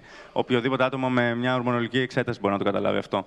Ε, Ω προς αυτό. Άρα Ε, ναι. Ε, και επίσης οι έρευνες δείχνουν ότι μάλλον δεν υπάρχουν 100% straight άτομα. Ε, και νομίζω και αυτό είναι προς ε, προβληματισμό Αυτή και τη- ενημέρωση. Συγγνώμη, παρεμβαίνω, συγγνώμη. Λοιπόν, διάλογο, υπενθυμίζω. Να σε ρωτήσω κάτι. Επειδή αυτή τη συζήτηση την κάναμε και κατηδίαν. Νομίζω ήταν και. Διάβασα και άλλη έρευνα από τότε που Ήταν και ο μιλήσαμε. Κωνσταντίνο. Και σου, εξ- σου επαναλαμβάνω ότι είμαι κατά των αριθμών. Θέλω να πω το εξής, ότι και όλη η δόση χιούμορ είναι πάντα καλοπροαίρετη, έτσι, να μην λέμε τα αυτονόητα. Θέλω να πω το εξής, ότι μήπως πολλές φορές και οι έρευνες και οι στατιστικές και οι δημοσκοπήσεις, το οποίο το ζούμε περίτρανα, λειτουργούν ή γεννούν νέες στερεοτυπικές συμπεριφορές; Όταν θέλουν να κλείσουν τους ανθρώπους, τα μυαλά τους, ναι. Όταν θέλουν να τα ανοίξουν και να απελευθερώσουν συμπεριφορές, ναι, αλλά δεν νομίζω. εσύ μου, μου, μου λες ότι δεν αποδέχεις ουσιαστικά εμένα, γιατί θεωρείς ότι Είπα εγώ... εγώ αυτό. Γιατί Αν δεν σου θε- είχαν μάθει ότι πρέπει να θεωρείς- είσαι straight και ότι είσαι γυναίκα, δεν ξέρουμε τι θα έκανες. Θα απολάμβανες πολύ περισσότερο τη ζωή. Ε, Όχι εσύ, γενικότερα, καταλαβέ. Και που ξέρεις Άκου τώρα- ότι δεν την απολαμβάνω. Άκου αυτό τώρα πόσο προσπαθώ να σου δυστυχισμένη πω. είσαι. Μισό λεπτάκι, γιατί... Ε, τα λέμε λίγο προσπαθώ- ακραία για να προσπαθώ- περάσουμε προσπαθώ- κάποια. Προσπαθώ να πω ότι έναν άλλο τρόπο σκέψης. ποιος ξέρει τι απολαμβάνω, τι θέλω να Μια ζωή απολαμβάνω. με κοιτάνε straight άνδρες στον δρόμο. Μόνο. Συγγνώμη, α, μου, α, ακού- μου ούτε ακού- μου ακούγεται εγωκεντρικό αυτό. πιο απ' όλα. Αυτό. Το μια- Όχι εννοώ από τα φύλλα και τις σεξουαλικότητες, με κοιτάνε οι straight, υποτιθέμενοι straight άνδρες. Όχι οι γυναίκες οι straight, ούτε οι gay άνδρες. Άρα θα πρέπει όλους να τους δούμε Και με όταν τους βάση κοιτάξω εγώ, τη στρέφω το δι- βλέμμα, τη δική βέβαια, σου γιατί νομίζω θα αναγνώριση. κολλήσουν κάτι. Και εμένα με βλέπουν. Εννοείται, λογικό είναι. Straight άνδρες. Όχι, Εκεί όχι, όχι, επιτρέπεται. όχι, όχι, και τα δύο. Εκεί και τα επιτρέπεται, δύο. δεν θα Μισό πάρουν λεπτό, τα μισό μάτια λεπτό, τους μισό από λεπτό. πάνω Μη- σου. Μη σε παρακαλώ πολύ. Συγγνώμη. Σε μισό μένα λεπτό. όταν τους κοιτάξω θεωρώ εγώ θα τα πο- πάρουν από πάνω. Το θεωρώ πολύ σημαντικό αυτό. Αν τους κοιτάξεις θα τα πάρουν από πάνω. Ναι, ναι, γιατί φοβούνται Α, τη προσ- διάδραση. Προσπαθούμε, Νόμιζα να, θα κα- τους βγει προσπαθούμε όλο- νομίζω και αρκετοί και α, εγώ βρίσκομαι αυτή τη στιγμή να διατυπώνω ερωτήματα που γεννιούνται στους περισσότερους. Προσπαθούμε να καταλάβουμε από πού πηγάζει αυτό. Γιατί, Γιατί είμαστε εδώ, συζητάμε και προσπαθούμε να δούμε ακριβώς τα, όλα τα κλισέ και τα στερεότυπα που έχει η κοινωνία, αλλά νιώθω ότι θα ήταν καλύτερη κοινωνία αν φεύγαμε εμείς, σύμφωνα με αυτά τα οποία ακούμε. Αχ, μην το βάζεις σε αντιπαράθεση. Εγώ μόνο γι' αυτό δεν μίλησα. γι' αυτό ακριβώς Είναι θέμα νιώθω κουλτούρας ότι- και ότι εκπαίδευση. Σου τοποθετούμε. μαθαίνουν διάφορα Διακόψω. πράγματα. Κοιτάζουμε γιατί είμαστε περίεργοι. Έτσι κι αλλιώς. Είμαστε περίεργοι για να γνωρίσουμε. Άρα, οτιδήποτε straight δούμε το οποίο. Ε, οτιδήποτε, θέλουμε, α, οτιδήποτε καινούριο βλέπουμε απέναντί μας, θέλουμε να το ανακαλύψουμε. Χωρίς τα Άρα φορέματα το- με κοιτούσαν μια ζωή Ε, με τα παντελόνια. Τι λες; Με τα παντελόνια με κοιτούσαν μια ζωή. Πριν τα Εντάξει, φορέματα. μπορεί να ζουν περίεργος και με το παντελόνι. Τι να σου πω. Λοιπόν, μπορεί- η συζήτηση. Εννοώ είναι, δηλαδή. ξαναλέω, Όχι, άλλο σου λέγω. ανεξάρτητη. Κωνσταντίνε, μου επιτρέπει, σε παρακαλώ πολύ. Γιατί, γιατί όλα αυτά τα οποία συζητάμε και πολλά περισσότερα. Συμπτωματικά σήμερα είναι η, η μέρα αφιερωμένη ουσιαστικά στην καταπολέμηση όλων αυτών των στερεοτύπων και ε, κάθε μορφής βίας, κάθε μορφής ρατσισμού. Είναι η Διεθνής ημέρα κατά του ρατσισμού και των φιλετικών διακρίσεων. Έτσι λοιπόν το Ελληνικό Φόρουμ Μεταναστών για τέταρτη συνεχή χρονιά κάλεσε ομάδες που πλήττονται από τις διακρίσεις και τον ε, ρατσισμό και το μεσημέρι, σήμερα το μεσημέρι στις 3 η ώρα, αν ε, τα λέω σωστά, κυρία Μουδάτσου, καλώς ήρθατε. Πραγματοποιήσατε τον περίπατο, μια, ε, αποτέλεσμα μιας πολύ μεγάλης συνεργασίας φορέων, πραγματοποιήσατε τον περίπατο κατά των διακρίσεων, οπότε θα ήθελα να μας ε, πείτε δύο λόγια. Η Μαρία Μουδάτσου είναι δικαστική ψυχολόγος, είναι όμως διευθύντρια θεσμικών πόρων της πράξης. Την πράξη τη γνωρίζουμε είτε από εδώ, είτε από εκεί, είτε ο καθένας από τη δική του σκοπιά, εν πάση περιπτώσει όλοι μας, για τη σειρά δράσεων και πρωτοβουλειών Όλοι οι άνθρωποι υπερασπίζονται τα ανθρώπινα δικαιώματα. Βεβαίως, ο Τζανέτος Αντίπας, μια προσωπικότητα με ένα όραμα το οποίο έχει μείνει και έχει μείνει εδώ για να εμπνεύσει όχι μόνο όλους τους ανθρώπους της ε, πράξης, κυρία Μουδάτσου, αλλά και όλους τους Ναι, υπόλοιπους έτσι ακριβώς. που αγαπήσαμε και μάθαμε και γνωρίσαμε και αν θέλετε γίνεται, βα- ανεβάζει και τον πύχη στο να γίνουμε όλοι λίγο καλύτεροι και να σκεφτόμαστε λίγο πριν μιλήσουμε περισσότερο. Έδωσε πολλά και να Είμαι μας ακόμα. πείτε και για το φετινό ακριβώς, γιατί το, το, το, το όραμα είναι εδώ. Να μας πείτε και για το φετινό βραβείο, τη φετινή διάκριση για τον, ε, ενάντια στον ρατσισμό που φέρει και το όνομά του. Καταρχήν, να ευχαριστήσω Θα, πάρα θα πολύ. θέλατε να, να σηκωθείτε να σας βλέπουμε όλοι; Ευχαριστώ. Ε, καταρχήν, να ευχαριστήσω πάρα πολύ για την α, δυνατότητα αυτής της παρέμβασης. Ε, εγώ είμαι από την πράξη, εκπροσωπώ τον οργανισμό. Ε, πραγματικά απολαμβάνω τη συζήτηση. Ε, ακούω και μαθαίνω συνεχώς ε, πράγματα, παρόλο που είμαι πάνω από 14 χρόνια σε αυτό το χώρο και δουλεύουμε όλες τις πλησμιακές ομάδες. Ε, αυτό που έγινε σήμερα στις 3 ώρα και ολοκληρώθηκε πριν από λίγο από όσο με ενημέρωσαν είναι ο περιπάτος κατά των διακρίσεων, είναι πρωτοβουλία του Φόρου Μεταναστών.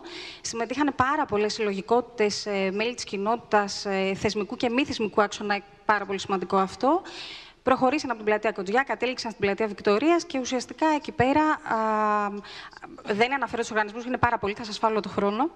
Ε, εκεί πέρα αυτό που έγινε, ε, έγινε μια βράβευση η οποία δόθηκε πέρυσι, όταν χάσαμε τον Τζανέτο. Ε, έναν άνθρωπο με ένα ιδιαίτερο μοναδικό όραμα το οποίο υπάρχει ακόμα στις ε, ψυχές μας, στα μυαλά μας, στην καθημερινότητά μας, όχι μόνο στην πράξη όπως είπατε, αλλά γενικότερα.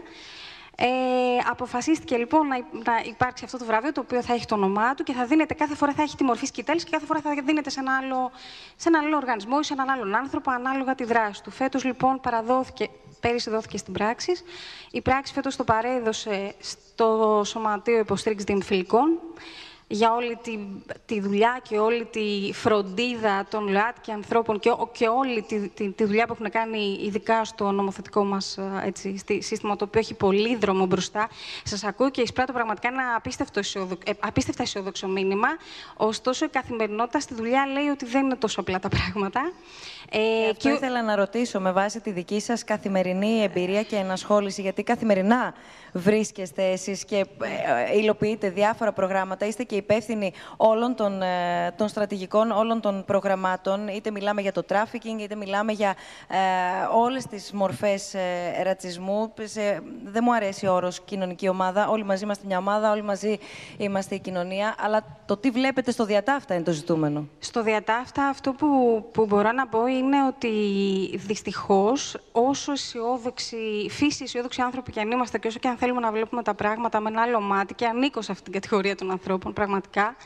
Ε, ήταν κάτι που ο Τζανέτος μας πέρασε σε όλο του το μεγαλείο και ακόμα το περνάει. Ε, δυστυχώς ε, πλέον στην Ελλάδα ε, η έννοια της επαναθυματοποίησης και όλο αυτό το κομμάτι ε, έρχεται να αγγίξει όλες τις πληθυσμιακές ομάδες, μηδενός εξαιρουμένου, όσο κακό και έτσι πολύ να ακούγεται αυτό, έτσι είναι.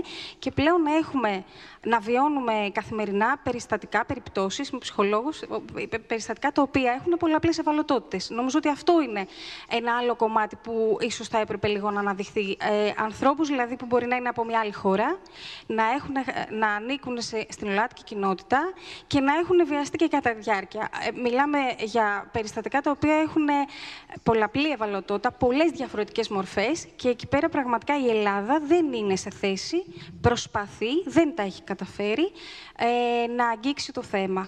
Το μοναδικό εργαλείο που έχουμε α, θεωρώ ότι είναι η αγάπη και η δυνατότητα που μας δίνει η νομοθεσία Δηλαδή, από τη μία ανθρωπιά, η αγάπη και η νομοθεσία ως εργαλείο όμως από την άλλη, να έρχεται να μας βοηθήσει καθημερινά όλο αυτό να το δουλέψουμε. Και απαντάτε στο, σε ένα ερώτημα που έχουμε δεχτεί στο, διαδικτυακά, στο snf.org κάθετος questions, ποιος είναι τελικά ο αρμόδιος, λέει ο χρήστης, το κράτος ή η κοινωνία των πολιτών, νομίζω ο συνδυασμός. Μα όλοι είμαστε κοινωνία των πολιτών. Όλοι, όλοι, όλοι εδώ μέσα. Όλοι είμαστε κράτος. Όλοι, όλοι είμαστε κοινωνία των πολιτών, όλοι, όλοι είμαστε κράτος. Εμείς πιέζουμε για αλλαγή δεδομένων, εμείς εμείς το 2018, εμείς, άλλοι σε άλλες δεκαετίες. Από εμάς εξαρτώνται τα πάντα και ουσιαστικά αυτό που πλέον λαμβάνει η ΣΑΡΚΑ και οι οργανώσεις αυτό που κάνουν είναι προσπαθούν να κάνουν πολιτική. Τι κάνουν, δημιουργούν μοντέλα, δημιουργούν προγράμματα mm-hmm. με χρηματοδοτήσεις από συνεργαζόμενους φορείς όπως το Ίδρυμα, όπου εκεί πέρα αυτά τα μοντέλα προσπαθούν πλέον να, να τα κάνουν κρατική πολιτική. Δεν είναι ο στόχος των οργανισμών να υπάρχουν, έτσι, είναι να αυτοκαταργηθούν. Είναι η φράση που λέει ο Τζανέτος, επιμένω να τη λέω όπου, όπου βρίσκομαι.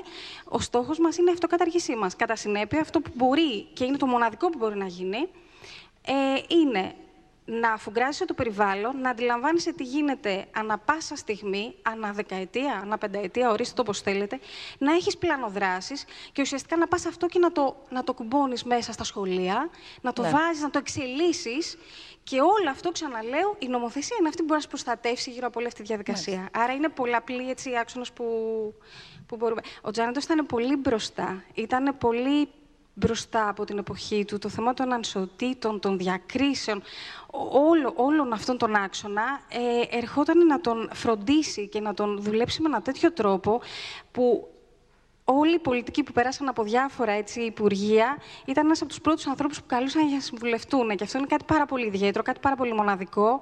Αυτό που μας έχει μείνει είναι σαν ο Τζανέτος να συνεχίζει και με το δικό του λόγο να προσπαθούμε όλοι για κάτι καλύτερο. Σα ευχαριστούμε πολύ. πάρα πολύ, κυρία Μουδάτσου. Ευχαριστούμε πολύ. Θα ήθελα παρακαλώ πολύ, έχει ζητήσει εδώ και ώρα η, η κυρία εδώ να, να πάρει το λόγο, αν μπορούμε να της φέρουμε ένα μικρόφωνο. Μέχρι τότε, θέλω, αν θέλετε βεβαίως να σχολιάσετε κάτι, αλλά λίγο να πιάσουμε και το θέμα της παιδείας, γιατί... Όχι. Sorry. Να το αφήσουμε. Να το αρχίσουμε, νομίζω δεν τελειώσουμε ποτέ. She said, actually, I have a question. Ναι. Which is, um, how do you deal with people that call this propaganda?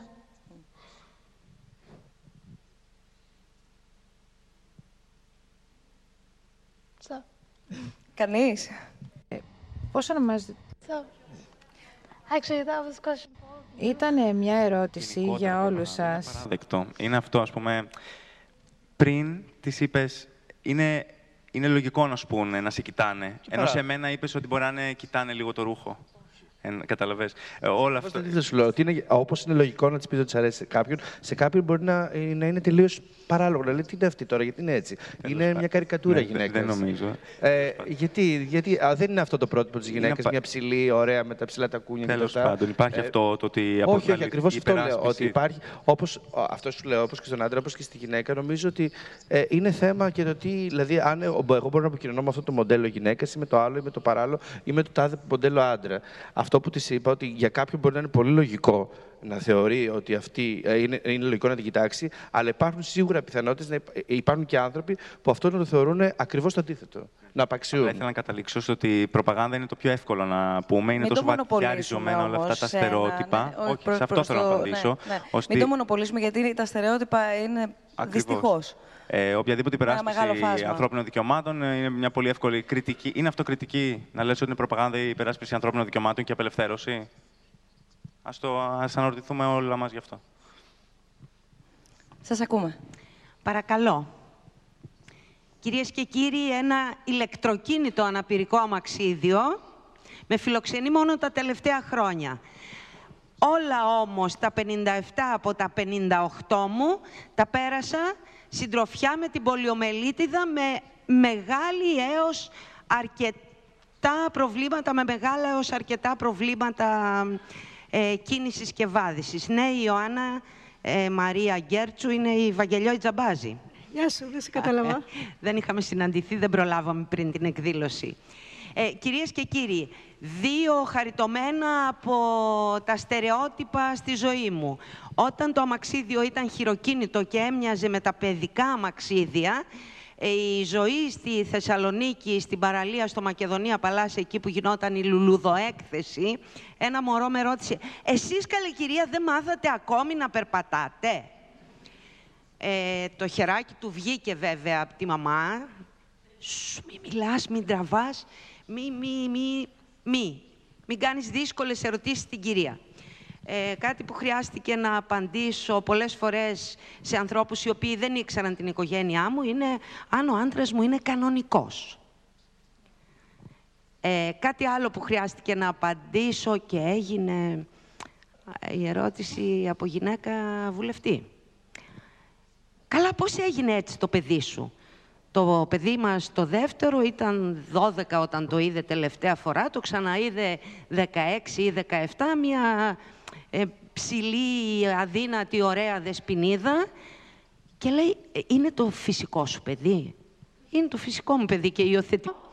Ότι μπορούμε και όσοι είμαστε με αυτό το αμαξίδιο να έχουμε την δυνατότητα να είμαστε συντροφιά, παρόλο που θα συνεχίσουμε, κυρία Μπουσδοκού, να ζηλεύουμε, όχι να φθονούμε, να ζηλεύουμε τις γόβες ε, που πρόσεξε ο κύριος Ρίγος. Η βόλτα θεατρική ε, θα χαρώ πάρα πολύ να το δω, γιατί μπορείτε. Το, το δίνω σαν μικ- μία μικρή πρόσκληση, εκμεταλλευόμενη αυτό το πάνελ σήμερα. Ευχαριστώ. Σας ευχαριστούμε. Άννα, Άννα αναφέρθηκες...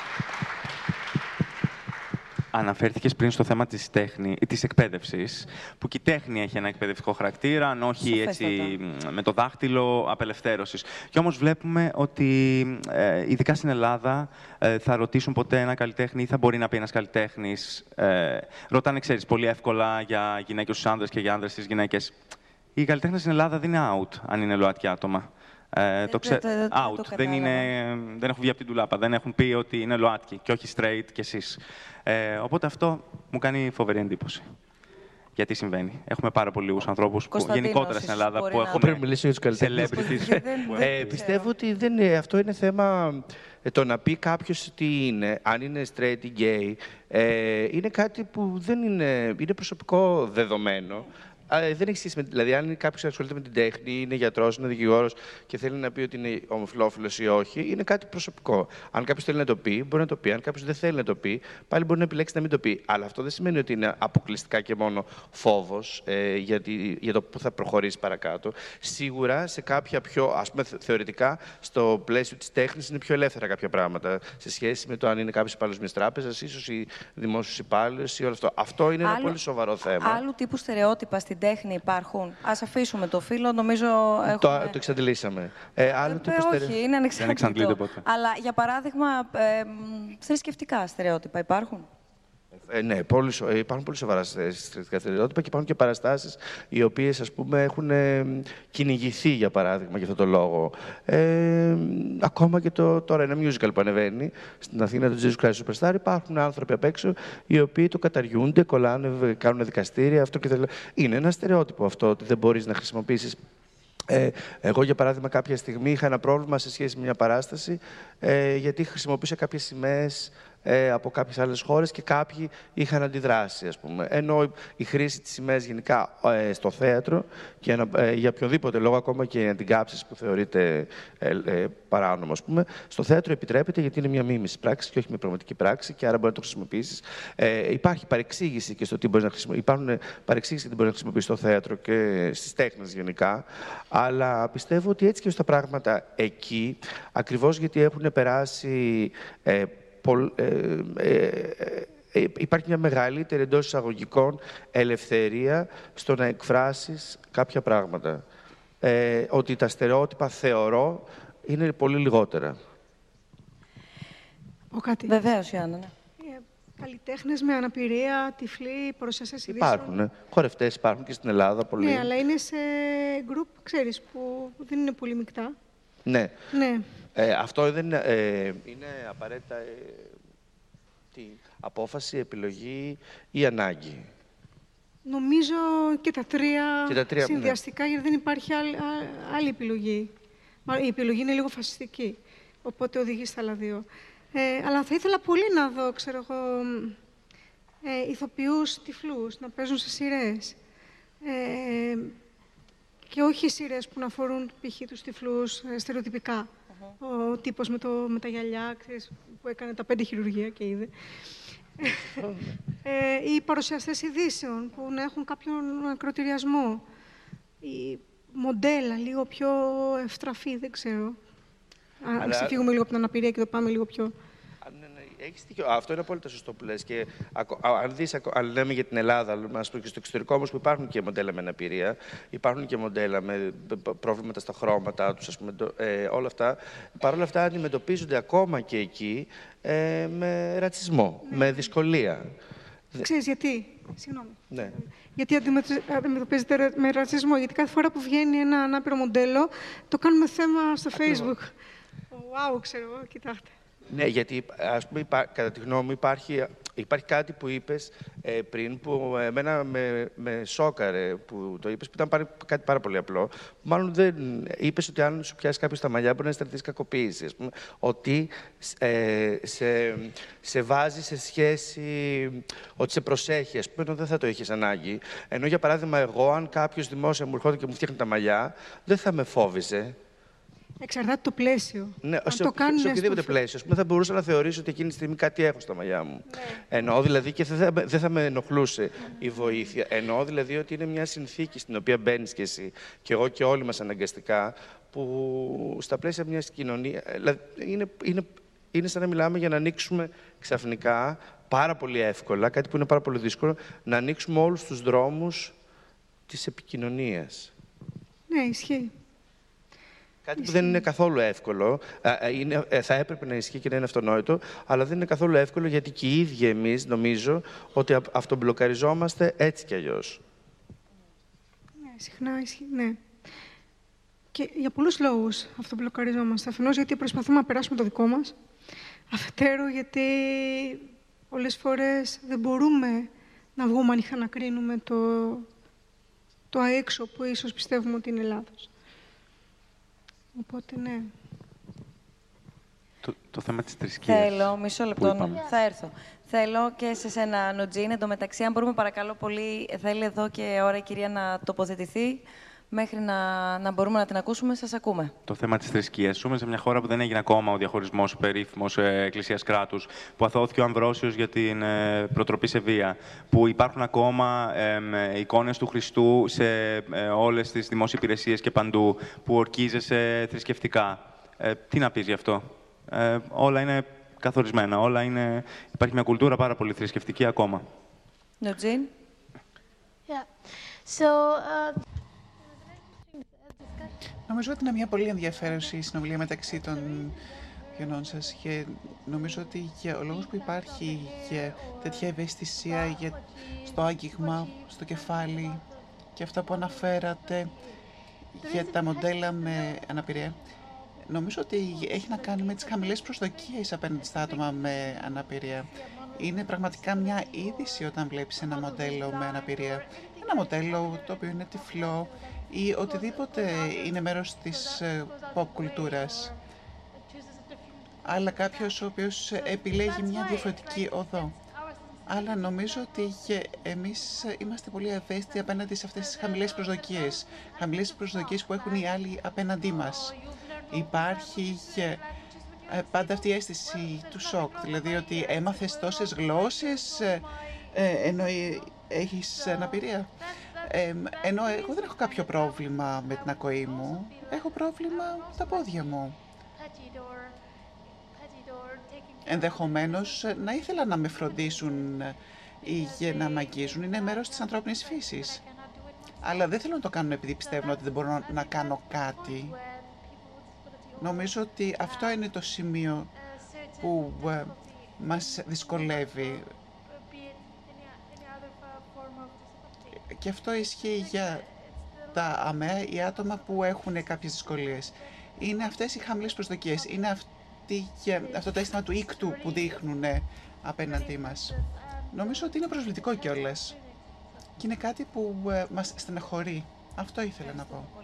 Τζανίν, ε, πριν έρθουμε σε εσάς, έχουμε δεχθεί και άλλα μηνύματα, όπως για παράδειγμα με ποιο τρόπο μπορούμε να ξεπεράσουμε τα στερεότυπα. Νομίζω δεν υπάρχει εδώ πέρα απάντηση, αλλά θα ζητήσω έτσι σε πολύ λίγα λεπτά που θα ολοκληρώσουμε και τη συζήτησή μας μία τοποθέτηση γύρω από το πώς μπορεί να μην πέσει ο καθένας μας και ο καθένας για τους δικούς του λόγους, σε πάση περιπτώσει, και από τα μηνύματα και τις συμπεριφορές που λαμβάνει στην παγίδα των στερεοτύπων, έτσι όπως αναπαράγονται από έξω προς τα μέσα. Αυτό θα ήθελα δηλαδή να είναι έτσι το, το μήνυμα από τον καθένα σας, αν γίνεται καταρχάς και να σας ακούσουμε. Ναι, ε, θα μου επιτρέψετε, κυρία Βουσδούκου, λίγο αυτό που είπατε μόλις δίνει έτσι μια δυνατότητα να συνδέσουμε μερικά πράγματα που μείνανε να ορούνται. Ε, η παιδεία, η παιδαγωγική, είναι ειδικά στην Ελλάδα, ένας χώρος στον οποίο γεννιούνται αντί να ξεπερνιούνται στερεότυπα. Να σας πω ένα στερεότυπο που δεν μπορείτε να το φανταστείτε και δεν έχει και τη δύναμη του συμβολισμού που έχει η παρουσία όλων σας εδώ.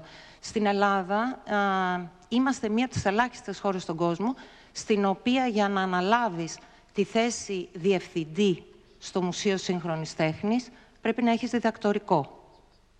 Αυτό είναι ένας κοινωνικός αυτοματισμός είναι ο κοινωνικός αυτοματισμός που λέει ότι η ακαδημαϊκή παιδεία είναι αυτή που ορίζει την αξία. Δεν υπάρχει, σε ελάχιστες χώρες στον κόσμο υπάρχει. Τι σημαίνει αυτό, η κοινωνία την οποία έχουμε φτιάξει δεν αισθάνεται αρκετά δυνατή για να πει τι έχεις κάνει, τι παράξενο και διαφορετικό έχεις κάνει και με αυτό να σε κρίνουμε. Άρα λοιπόν το στερεότυπο έχει να κάνει με όλους μας, με τον τρόπο που μεγαλώσαμε, με τους νόμους που φτιάξαμε και τους οποίους ε, προσπαθείς να αλλάξεις, Jason Αντιγόνη και εσύ, αλλά είναι κάτι πάρα πολύ δύσκολο ε, να το ξεπεράσουμε ακριβώς γιατί είναι θέμα προσωπικής εγρήγορσης, νομικής επιστήμης, όπως είναι η προστασία του περιβάλλοντος. Δεν θα μιλάγαμε για ανακύκλωση αν υπήρχαν νόμοι που ήταν τόσο αυστηροί ώστε να μην μπορούμε να την υπερβούμε. Εγώ λοιπόν θα ήθελα να γυρίσω σε κάτι εξαιρετικό που είπε στην αρχή απόψε η Νουτζίν. Νουτζίν, it was overwhelming. Πρέπει να σας πω ότι αυτό που είπε στην αρχή ήταν εξαιρετικό. είσαι στη Γερμανία σαν guest. Ε, και μάλιστα αυτό ερέθησε την αστυνομία της πολιτικής ορθότητας για λίγο μέσα στο Τζέισον Αντιγόνη. Ε, και κατάλαβα πώς το είπες, ο, ο πατέρας του σύγχρονου, ο Μαρσέλ Ντουσάν, είχε κάνει μια εξαιρετική, ένα εξαιρετικό λογοπαίγνιο. Το λογοπαίγνιο έλεγε «A guest and a host equals a ghost». Αυτό λοιπόν το φάντασμα, που είναι αυτή η ύλη που δεν μπορεί να ταυτοποιηθεί, είναι ακριβώς αυτή η εγρήγορση. Πάντα πρέπει να αισθανόμαστε guests, γιατί πάντα πρέπει να αισθανόμαστε ξένοι μέσα σε οτιδήποτε. Όταν αισθανόμαστε ξένοι, δεν διεκδικούμε για τον εαυτό μας τίποτα σαν απόλυτο. Ούτε σαν γνώση, ούτε σαν κτήση, ούτε σαν έδαφος, ούτε σαν δικαίωμα. Άρα διαρκώς προσπαθούμε να το κατακτήσουμε. Έχει μια εξαιρετική ευγένεια και δύναμη το να αισθάνεσαι παντού guest. Δεν σημαίνει ότι αισθάνεσαι λιγότερος, σημαίνει ότι αισθάνεσαι ενεργός. Δεν είναι δικό σου τίποτα. Η σκέψη, αυτό που θέλουμε να θεωρήσουμε αντίσταση στο στερεότυπο, είναι η εγρήγορση. Το guest που είπε η Νουζίν στην αρχή. Είναι άλλο να είσαι πολίτης μιας χώρας και να έχεις όλα τα νομικά δικαιώματα, και άλλο να είσαι πρόσφυγας και να νιώθεις guest. Δηλαδή, ανοιχτό θέλω... μυαλός στη χώρα σου και άλλο πρόσφυγας να νιώθεις. Νομίζω είναι άλλο αυτό που είπε. Jason και Κωνσταντίνε, με χίλια συγγνώμη, θα επιστρέψω σε εσάς για ελάχιστα δευτερόλεπτα. Ο κύριος Βασιλάκης θέλει να τοποθετηθεί πάνω σε όσα ακούσαμε μόλις τώρα. Απλώς θα ήθελα να τοποθετηθώ σε αυτό που είπατε, γιατί υπάρχει η αντίληψη ότι η ύπαρξη ενός νομικού πλαισίου, ε, το οποίο δίνει σε όλους μας ίσα δικαιώματα, ε, αποτρέπει αυτά τα οποία αναφέρατε. Και ήθελα να πω απλά ότι στις Ηνωμένες Πολιτείες τουλάχιστον εκεί ζω, ε, οι Αφροαμερικανοί θεωρούνται ίσοι με βάση τον νόμο. Δεν υπάρχουν ελάχιστοι διευθυντές μουσείων οι οποίοι είναι Αφροαμερικανοί. Δεν έχει να κάνει τίποτα με τον νόμο. Η ύπαρξη ενός νομικού πλαισίου το οποίο δίνει ίσα δικαιώματα σε όλους δεν σημαίνει απολύτως τίποτα. Τα στερεότυπα προέρχονται από διαφορετικές κατευθύνσεις και δεν καθορίζονται από τον νόμο. Επίσης, θα ήθελα να κάνω ένα άλλο ερώτημα. Το πώς αντιλαμβάνεται κανείς την έννοια της διαφορετικότητας; Το να αποδεκτείς ότι είσαι διαφορετικός είναι στο σημείο στο οποίο αρχίζεις να κάνεις διακρίσεις. Δηλαδή, αρχίζεις να αντιλαμβάνεσαι τον εαυτό σου ως κάτι διαφορετικό από τον άλλο και από τη στιγμή που αρχίζεις να κάνεις αυτό, είναι το, είναι το σημείο στο οποίο αρχίζεις να συγκρίνεις. Είναι μια εντελώς διφορούμενη, φιλοσοφικά τουλάχιστον έννοια και πρέπει να το σκεφτούμε αυτό το θέμα. Ότι από τη στιγμή που ξεκινάμε έτσι, μπαίνουμε σε ένα πολύ πιο βαθύ δρόμο. Ευχαριστώ. Ευχαριστούμε πολύ. Ποιος θέλει να τοποθετηθεί πρώτος, Κανένας τώρα. Το διαφορετικό είναι σε σχέση με το κυρίαρχο. Καταλάβατε. Εγώ δεν νιώθω καθόλου διαφορετικό, μπορώ να σας πω. Πάρα πολύ mainstream. Ε, είναι πάντα σε σχέση με το κυρίαρχο, με πρότυπα, με κανονισμούς, με κανονιστικά πρότυπα. Οπότε ε, δεν νομίζω ότι το θύμα, ε, άτομο που ανοίξει με μειονότητα, που δεν απολαμβάνει τα ίσα δικαιώματα και γενικότερα δικαιώματα, ε, είναι κακό να νιώθει διαφορετικό. Ε, είναι και λόγω πολιτικών διεκδικήσεων και διεκδικήσεων ολόκληρων κινημάτων το να ε, ε, παρουσιάζει την ταυτότητά σου ως διαφορετική, προκειμένου να καταλάβει ο κόσμος. Κωνσταντίνε, Ιωάννα, Νουτζίν. Κλείνοντας και ολοκληρώνοντας ε, σιγά σιγά τη σημερινή μας συνάντηση, είτε σε αυτό το οποίο έθιξε ο κύριος Βασιλάκης, είτε ε, εν κατακλείδη στο πώς μπορεί και είναι ε, ε, σχεδόν εντελώς συναφές το πώς μπορεί καταρχάς ο ίδιος ο άνθρωπος, ο καθένας μας, να μην αποδεχτεί αυτή τη, τη διαφορετικότητα. Άρα να μην στήσουμε και πέσουμε ταυτόχρονα στην παγίδα αυτή. Τη διαφορετικότητα ή τα στερεότυπα; Ε, τη, διαφορετικότητα... που οδηγεί στα στερεότυπα. Τη διαφορετικότητα... Όχι τη διαφορετικότητα με σεβασμό. Ε, εγώ νομίζω ότι είναι κάτι πάρα πολύ δύσκολο. Ε, αν υπάρξει ένας άνθρωπος που μπορεί να το καταφέρει, ε, είναι, πολύ, είναι πραγματικά θα το θαυμάζω.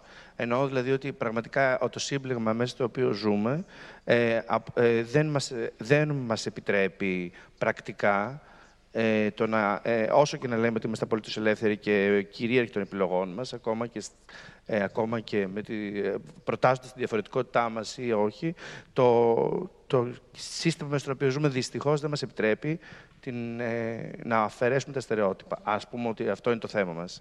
Ε, είμαστε εγκλωβισμένοι μέσα σε αυτά και απλώς ο μόνος τρόπος που έχουμε είναι να μπορέσουμε να, να λιάνουμε τις γωνίες αυτού του πράγματος. Ιωάννα. Συμφωνώ με τον ε, Κωνσταντίνο. Ε, με την έννοια ότι όμως όλοι έχουμε ελευθερίες και όρια. Οπότε λιάνουμε τις γωνίες και πάμε μέχρι εκεί που θέλουμε, σεβόμενοι τα όρια της ελευθερίας των άλλων. Ε, είναι ωραίο να, να έχει κάποιος αυτογνωσία. Είναι ωραίο να ακούει την καρδιά του, να σκέφτεται πόσο μακριά μπορεί να πάει, τι θα ήθελε για τον εαυτό του, τι θα μπορούσε να δοκιμάσει στη ζωή του, στη σεξουαλική του ζωή, στην επαγγελματική του ζωή, πώς θα μπορούσε να ανοίξει τα φτερά του και όλα αυτά. Ε, ναι, ε, ε, συνάδουν στη διαφορετικότητα με την καλή έννοια, γιατί το, το στόχος είναι να μπορούμε να εκφράζουμε τη διαφορετικότητα, αλλά σε ένα κοινό πεδίο βολής, με μια ομοιογένεια όσον αφορά την αποδοχή από τους άλλους.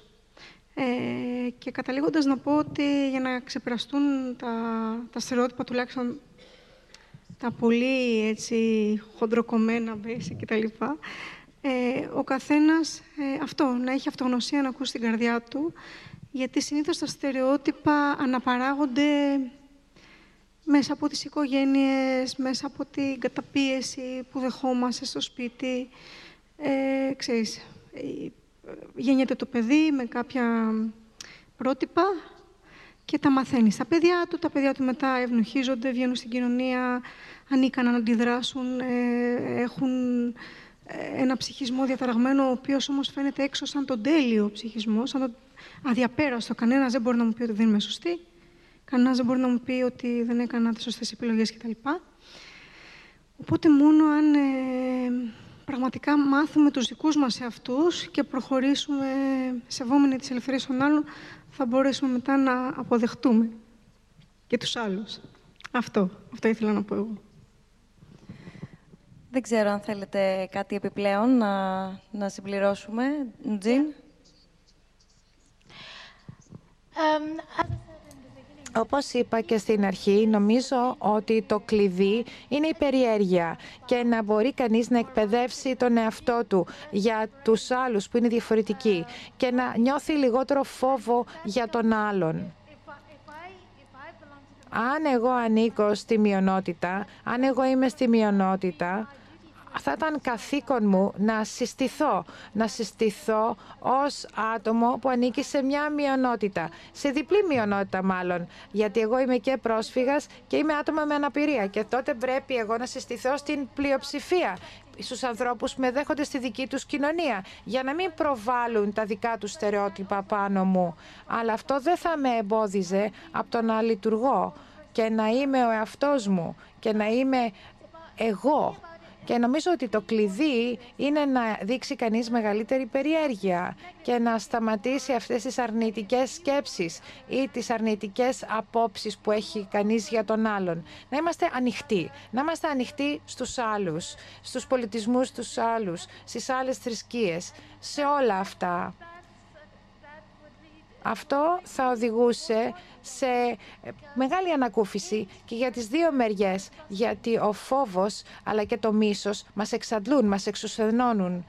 Όλους για τη συζήτηση, όλους μα όλους και όλους όσοι μας παρακολουθείτε διαδικτυακά. Το ζητούμενο νομίζω είναι ανεξαρτήτως του πού βρίσκεται ο καθένας, να μην βρίσκεται κάπου και να είναι κολλημένος, κολλημένη, κολλημένο, να μην είμαστε όλοι μαζί, εν πάση περιπτώσει κολλημένοι ή κολλημένα, αλλά να έχουμε χώρο... κολλημένες. Α, τώρα το αποδέχτηκες. Ε, οι γυναίκες πού, στο κολλημένοι χωράνε; Ε, τώρα θα το πάμε από την αρχή. Με τρελάνεις τελείως σήμερα. λοιπόν, θέλω να, να, να ευχαριστήσω πολύ, ορίστε. Ναι. Θέλω να ευχαριστήσω πάρα πολύ για τη συζήτηση. Το ζητούμενο είναι να μπορούμε να κάνουμε συζήτηση, διάλογο και μακάρι, νομίζω μόνο αυτή η διαδικασία θα μας φτάσει κάπου, αν είναι να φτάσουμε κάπου και όχι το να μένουμε προσκολλημένοι, ξαναλέω, γιατί πάλι παροπίδες έχουμε. Τέλος πάντων, να τις πετάξουμε πολύ απλά τα λέω φυσικά και δεν είναι έτσι. Θέλω να ευχαριστήσω την Οτζίν Μουσταφά που ήρθε ειδικά για εμάς, για την σημερινή μας συνάντηση και συζήτηση από τη Γερμανία μέσω του Barca Foundation. Θέλω να ευχαριστήσω θερμά τον Jason Αντιγόνη Ντέιν που αποδέχτηκε αμέσως την πρόσκληση να είναι σήμερα εδώ μαζί μας και να μπορέσουμε να συζητήσουμε και να ανοίξουμε όλα αυτά τα θέματα. Τον Κωνσταντίνο Ρίγο, ευχαριστώ θερμά. Είναι ένα αγαπητό πρόσωπο, ένα δημοφιλές πρόσωπο. Τα δημοφιλή πρόσωπα, τουλάχιστον στην Ελλάδα, συνήθως δεν μιλούν ανοιχτά για όλα και το χρειαζόμαστε αυτό για να ανοίξει λίγο το κεφάλι μας, το μυαλό μας.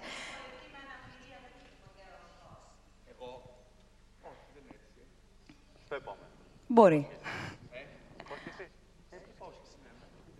Θέλω να ευχαριστήσω την Ιωάννα Μαρία Γκέρτσου και τη Μέη που ήταν εδώ μαζί μας σήμερα για να πραγματοποιήσουμε αυτή μας την όμορφη συζήτηση. Τη Μαρία Μουδάτσου για την πρωτοβουλία γενικά του να υπάρχει πράξης και το όραμα του Τζανέτου Αντίπα, έτσι όπως το το γνωρίσαμε και εξακολουθούμε να το, να το βλέπουμε, να, να, να, να υλοποιείται και να ολοκληρώνονται διάφορες ε, δράσεις γύρω από αυτό. Μακάρι να ευχηθούμε όλοι μας ότι δεν θα υπάρχουν ανάγκες, άρα δεν θα υπάρχουν και όλοι αυτοί οι οργανισμοί ώστε να, να έχουν να κάνουν με φαινόμενα κατά της βίας και του ρατσισμού, για παράδειγμα.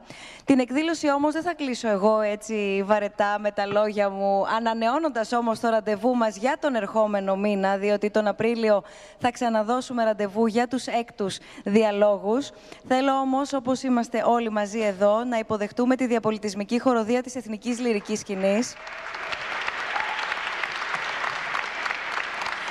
Ξεκίνησε με πρωτοβουλία της εναλλακτικής σκηνής και των εκπαιδευτικών και κοινωνικών δράσεων της λυρικής σκηνής. Τα μέλη της είναι μόνιμοι ή προσωρινοί κάτοικοι της ε, Αθήνας, προέρχονται από διαφορετικές χώρες του κόσμου και φέτος, όπως και πέρυσι, η διαπολιτισμική χοροδία πραγματοποίησε εργαστήρια σε δομές φιλοξενίας μεταναστών και προσφύγων, καθώς και ανοιχτές συναυλίες στην πλατεία Κυψέλης και στην Ομόνια.